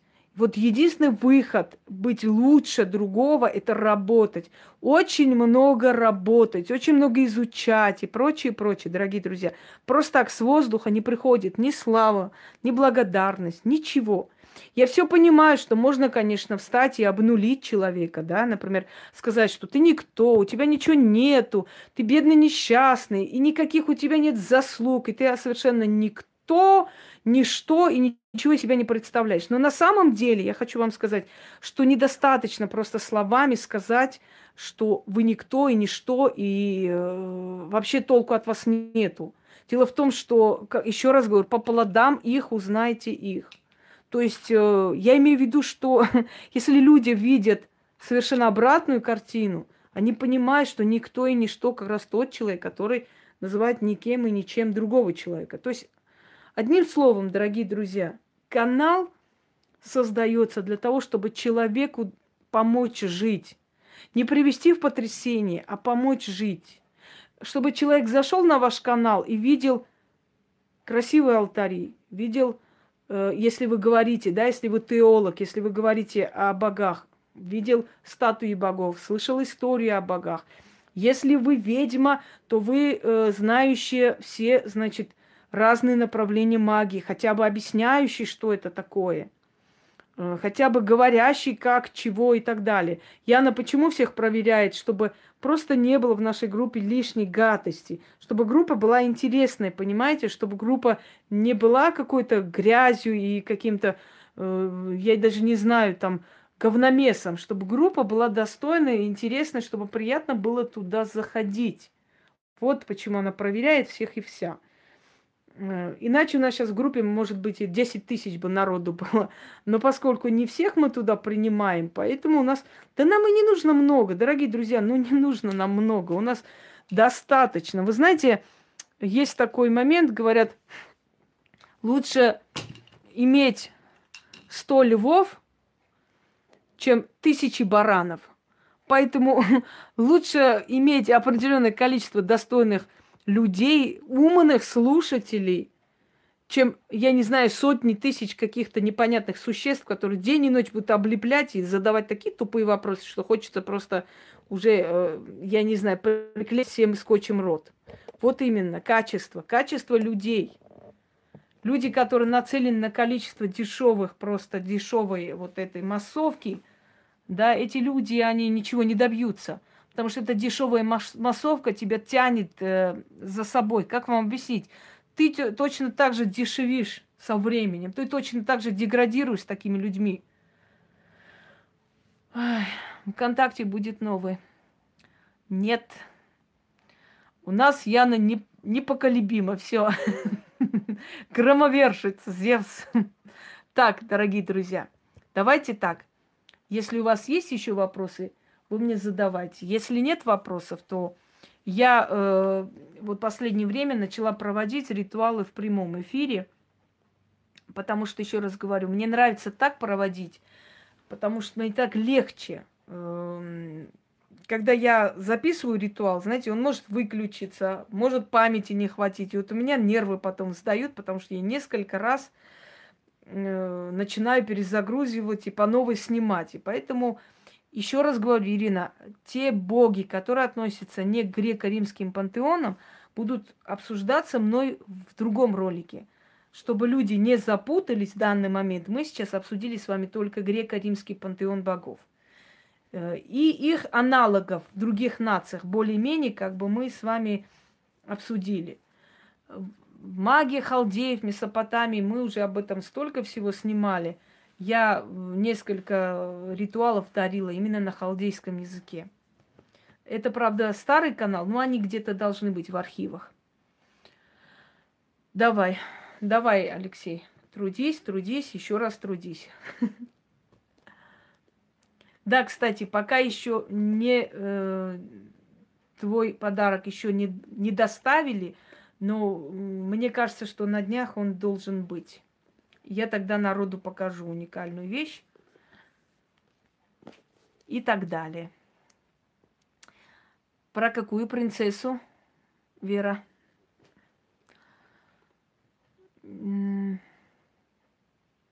Беспло... Бесполым. Нет, э, на самом деле он любитель и мужчин, и женщин. Он, ну, если уж так, э, грубо говоря, бисексуал. Поэтому его и считали бесполым. То есть он не туда и не сюда. А вообще Гермес это мужской род. Да, в древние э, времена, в Древнем Риме, Древней Греции никто не обсуждал. А, да, да, да. Точно никто не обсуждал, э, скажем так, личную жизнь человека. Было все равно, какие у него предпочтения и прочее. Самое главное была именно его личность. Поэтому оно как бы не ставилось в таком, знаете, варианте, что вот э, э, сексуальные предпочтения были личное дело каждого человека, одним словом. Пуся, иди ко мне, мой Пуся сладкий, злой. Что такое? Чего такое? Они вот прям достали, да, пуселку? Не дадут Пусе отдохнуть. Что это такое вообще? Все. Ну вот орут как это невоспитанные.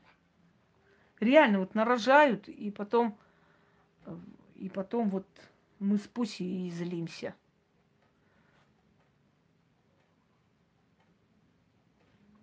Э, задавал, я задавал два раза. А я уже про Меркурия все ответила, Яна.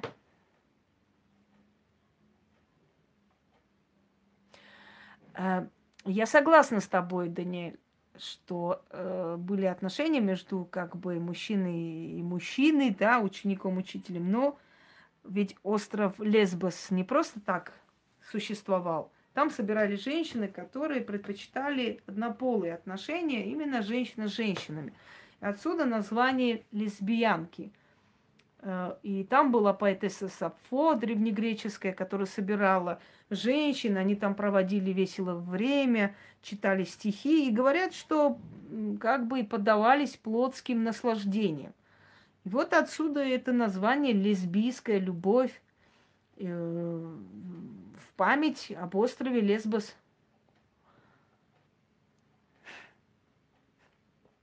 Да, я расскажу, Вера, но сейчас пока про греко-римский пантеон. Про остальных богов я расскажу, чтобы не, не путались. Мы сейчас не будем к ним возвращаться просто. Так, Далее вопросы какие?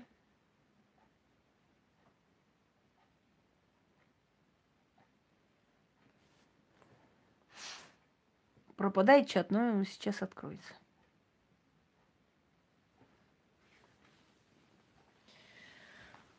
Так. Ну что про Орфея? Орфей был музыкант, который свою любимую, кажется, Евредику, если я не ошибаюсь, я могу ошибаться, потому что я очень э, в последнее время устаю. Э, она умерла, и он очень переживал. Здравствуйте, Павла. Он очень переживал, и Аид разрешил ему зайти и забрать ее из темного царства своей музыкой, заманить. Не ошибаюсь, да? Ну вот и хорошо, память, значит, есть. Э, забрать ее из царства Аида. Но он поставил условие, что если Орфей обернется на нее, посмотрит, то она останется навеки в этом царстве. Вот он своей музыкой, значит, всех привел выступление, даже мертвые тени плакали от его музыки, и Эвредика пошла за ним. Но в какой-то момент от тоски он повернулся, чтобы посмотреть на нее, и она навеки вечные осталась в царстве Аида. И вот Орфей мучился, сходил с ума, и в конце концов, э, по одной из версий, его убили в Акханке во время оргии и во время развлечений, во время вот этого безумства они убили Орфея, отрезали ему голову и положили на, значит, вывели на большом, э, как бы сказать, подносе. И Зевс разозлился, узнав про это, и увековечил Орфея, создав, э, значит, созвездие Орфея – Евредика разве или Андромеда? Не-не, Андромеда была дочерью, э, значит, все-все, я поняла. Андромеда была возлюбленная Персея. Персея, да-да-да. Которую он освободил, э, освободил от э, пасти дракона и забрал к себе. Все, Евредика. Значит, э, хочу вам сказать, связанные вот с трагедией Э, эту трагедию Орфей вообще в Вакханке. Нет, не Андромеда э, узлы развязывала. Узлы, узлы развязывала Ариадна. Ариадна развязывала уз, узлы для Тесея. Как, э, она была дочерью э, Микен, Микенского царя, и приходили греки убивать Минотавра – и всегда оставались, путались в этих лабиринтах и оставались там. Для того, чтобы Тесей не, э, не запутался, она дала ему клубок. И по этому клубку он зашел, убил Минотавра и вышел. Вышел э, и украл, э, значит, Ариадну. Украл Ариадну, но Поскольку ее отец был поклонником э, Диониса, он попросил Диониса вернуть дочь. Дионис поднял бурю, оторвал паруса корабля и забрал обратно Ариадну. Э, кстати, Ариадна превратилась в паука, потому что очень любила ткать, и в какой-то момент сказала, что может соткать более красивый ковер, чем Афина Паллада – Афина разозлилась, ударила ее и превратила ее в паука. Так что э, паук это и есть... Ой, нет, Арахна, извините. Сестра Ариадны, фу. По разным версиям. Арахна, извините. Арахна есть паук. Ариадна, э, царевна Микенская, которую забрали обратно.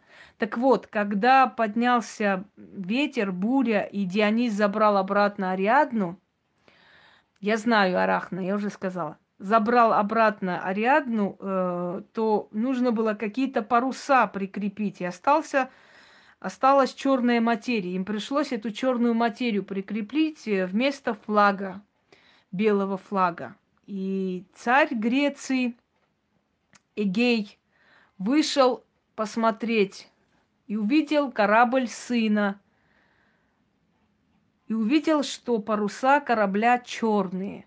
Тогда он с горя бросился в море и утопился. И вот этот пролив называется Эгейским, а море стало называться в память о нем Эгейским морем. Это раз. Следующий момент. Что вы спрашивали еще? Э, мы уже говорили про Ариадну. На ком мы остановились? Я не успела рассказать. А, да, Тесей. Так вот, э, трагедию Вакханки написал Еврипид. Еврипид написал трагедию Вакханки, где он описывает любовь, э, значит, э, Персея и э, Евридики. Да-да-да. Где он описывает, эм, значит, любовь Тесея э, Эвридики, ой, Персея, Эвридики, фу ты. Кто у нас был музык, музыкант, все, я уже перепутала все. Эм, напомните мне, о, о ком мы говорили.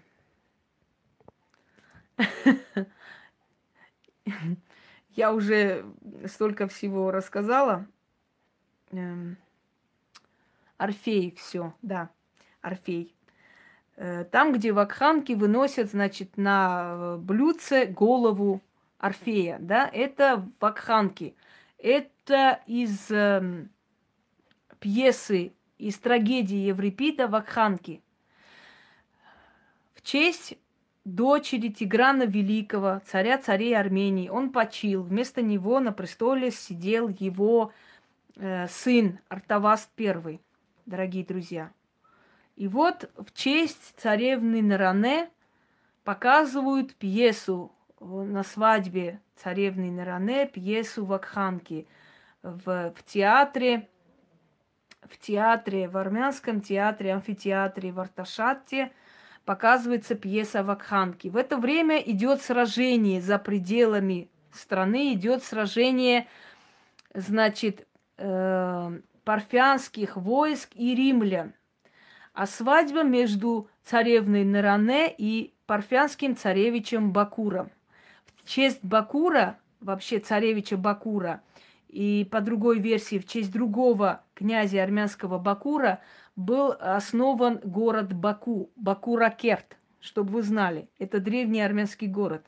Естественно, от Арпатена. Потом, э, позже приходят тюрки, оседают там и создают э, свою страну. Но это отдельная история. Так вот, идет сражение, и попадает Марк Красос. Откройте, по почитайте Марка Красоса. Попадает в плен римский э, военачальник Марк Красос.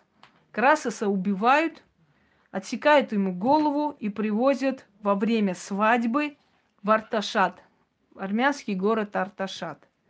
И во время свадьбы армянской царевни и парфянского царевича выносят на подносе голову римского военачальника Марка Красоса.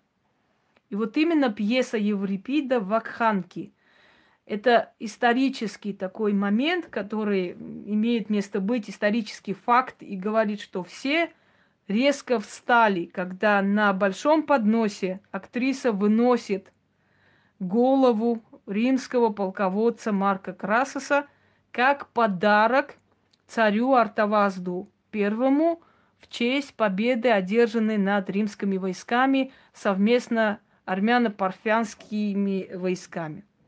Вот запомните, это исторический факт, который очень интересен, имеет такое значение, очень большое значение, потому что со смертью Марка Красоса начался хаос просто, и начались новая вереница войн между Римом и Востоком. Потом попадает в плен Арташес, э, Артаваст, извиняюсь, со своей семьей. Его увозят в Египет – когда египетская царица восседает на престоле, Артавазда подводит э, к нему и говорят, чтобы он сказал хоть какие-то красивые слова относительно царицы Клеопатры. И он говорит, э, давно я мечтал видеть ту шлюху, которая восседает на престоле Египта. Естественно, Клеопатра приходит в ярость от этих слов, и Артавазда обезглавили в Египте. Э, это исторический факт. Город Арташат, Артаксата называли греки. По-другому называли армянский Карфаген. Почему называли Арташат, город Арташат? Сейчас это, скажем так, ну такой городок. Он уже потерял свою былую славу, естественно, недалеко от Еревана, город Арташат, Артаксата. Армянский Карфаген. Кто-нибудь может догадаться, почему он так назван? Мне просто интересно. Ничего вам, вот, ни о чем вам не говорит это слово армянский Карфаген. Ни, ни с чем не связывайте. ни с чьим именем. Нет? Я вам сейчас скажу. Дело в том, что э, полководец Карфагена, Ганнибал, который сбежал от преследования римлян, скрывался у армянского царя Арташеса, правильно, с Ганнибалом. Ганнибал чертит э, полностью проект города Арташат. По сути, Арташат построен по проекту Ганнибала. И поэтому римляне называют город Арташат армянским Карфагеном. Неподалеку от Еревана есть огромная усыпальница римских легионеров. До сих пор. Я помню, когда-то итальянцы приезжали, читали и пытались там фотографировали, они пытались по этим как бы э, могилам найти, ну, потомков этих легионеров по фамилиям и так далее, и так далее. Обсидиан, камень обсидиан. Э, камень обсидиан, который в Армении называют коготь сатаны, сатани егунг. Черный камень, который привязывали, значит, к люлькам, давали детям там э, и так далее. Как защитный камень, камень, который защищает и оберегает он черный, его находили вот такими острыми кусками, и поэтому он был назван коготь сатаны. Так вот, обсидиан, почему назван обсидианом? В честь римского легионера Обсидия, который первый раз нашел этот камень в Армении, сделал из него ожерелье и подарил любимой женщине. Когда она спросила, а как этот камень называется, он сказал, я не знаю, но если хочешь, можешь назвать в честь меня, обсидием. И она сказала обсидиан, камень обсидия. Вот отсюда и название обсидиана, дорогие друзья, потому что первым обнаружил римский легионер в Армении этот коготь сатаны. Но обсидиан я вам показывал. Есть снежный, есть черный. В Армении в основном черный обсидиан. И вот эти все мечи, клыки, всякие, которые делают из камня обсидиан, черного камня, и тоже зеркало из камня обсидиан, и шары из черного камня, это все армянский камень обсидиан. И мастер, который делает, кстати, ведьмином счастье, вот мастер, который делает, он армянин. Вот эти все мечи и все такое, точеные, вот эти красивые клинки, это все сделано из камня обсидиан армянского камня обсидиан, коготь сатаны. Он прям черный, черный полированный такой. Он, он такими находит, особо его не обрабатывает. Он практически такой, вот какой видите. Просто придают ему форму всякую там разную. А сам по себе это именно вот такой черный камень.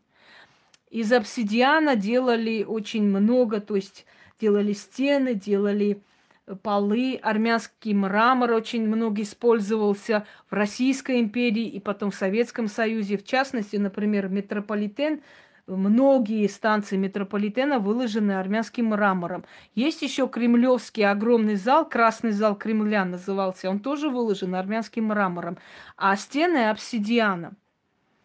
Э, обсидиан очень любила Екатерина Великая, и она очень любила вот эти все вот блистательные, то есть все эти полы, сделанные снежным обсидианом, черным обсидианом, которые все-таки вывозили э, от, э, ну, от нас увозили, собственно говоря. Есть еще какие-нибудь вопросы, дорогие друзья, касаемо всей этой темы? Не стесняйтесь. Слушаю вас.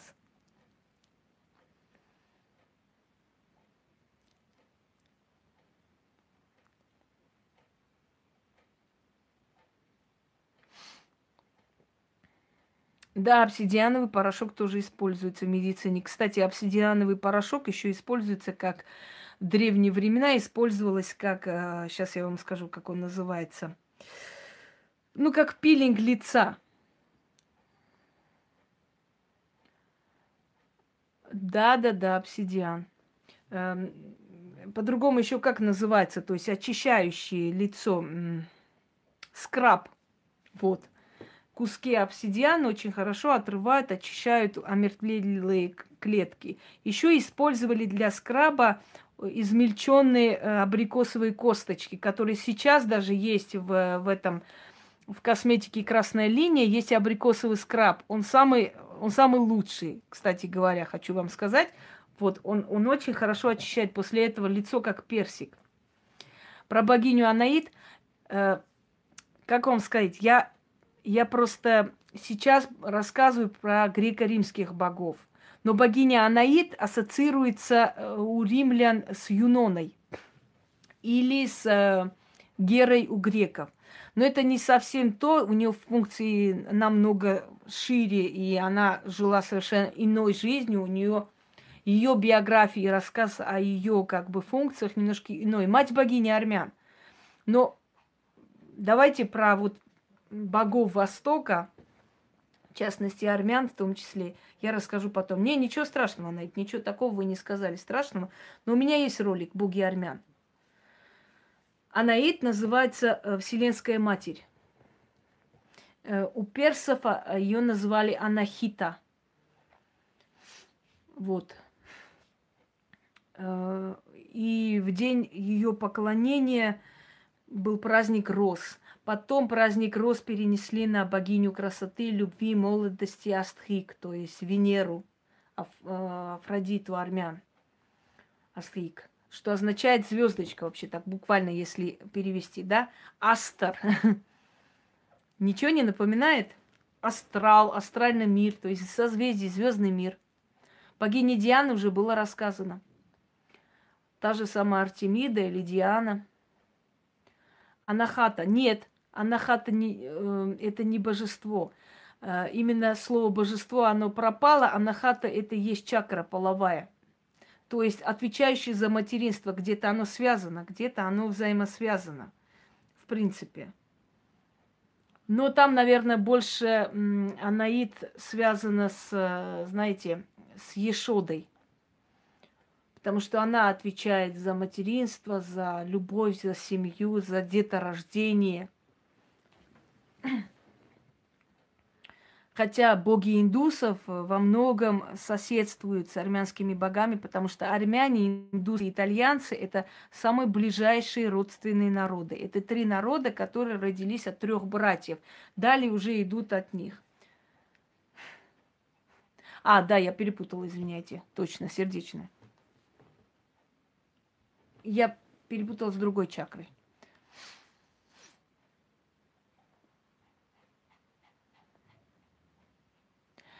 Я еще раз говорю, Ксения, что сейчас мы говорим о греко-римских богах.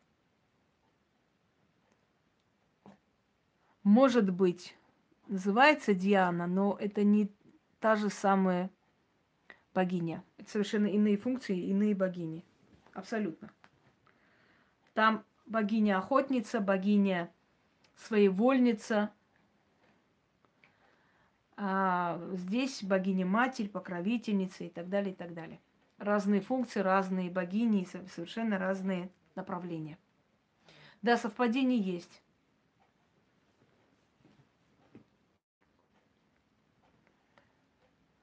Слушаю далее ваши вопросы, и, наверное, на этом будем закругляться, потому что уже почти три часа мы с вами разговариваем, общаемся и обо всем обсудили. Этот Пуся мне уже достал. Иди вон. Вон отсюда, пошел вон. Нервы трепишь, Пусь. Скотина маленький.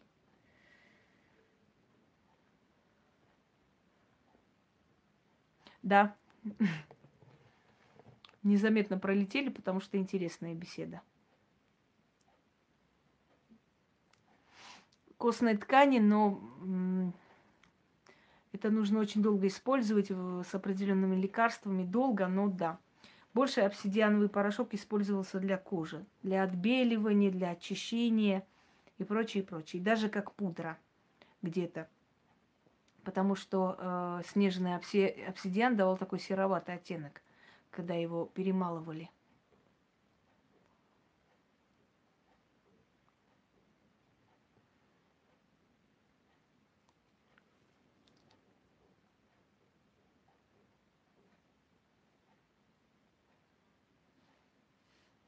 Точно, перекур, это, точно. Гарпии – это духи. Духи, служащие, э, в принципе, в кельтской мифологии, служащие Одину. В греческой мифологии это духи женщин, которых убили, которые повесились и так далее, и так далее. Но потом, в поз, более поздний период, они всего лишь были э, служители богов, посланницы богов, которые выполняли их э, функции и доставляли им души. Итак, дорогие друзья, я, наверное, на этом буду закругляться. Пожелаю вам всего доброго. Так я и есть историк, поэтому и рассказываю интересную историю. Но пока не спокойной ночи, но в любом случае всего доброго.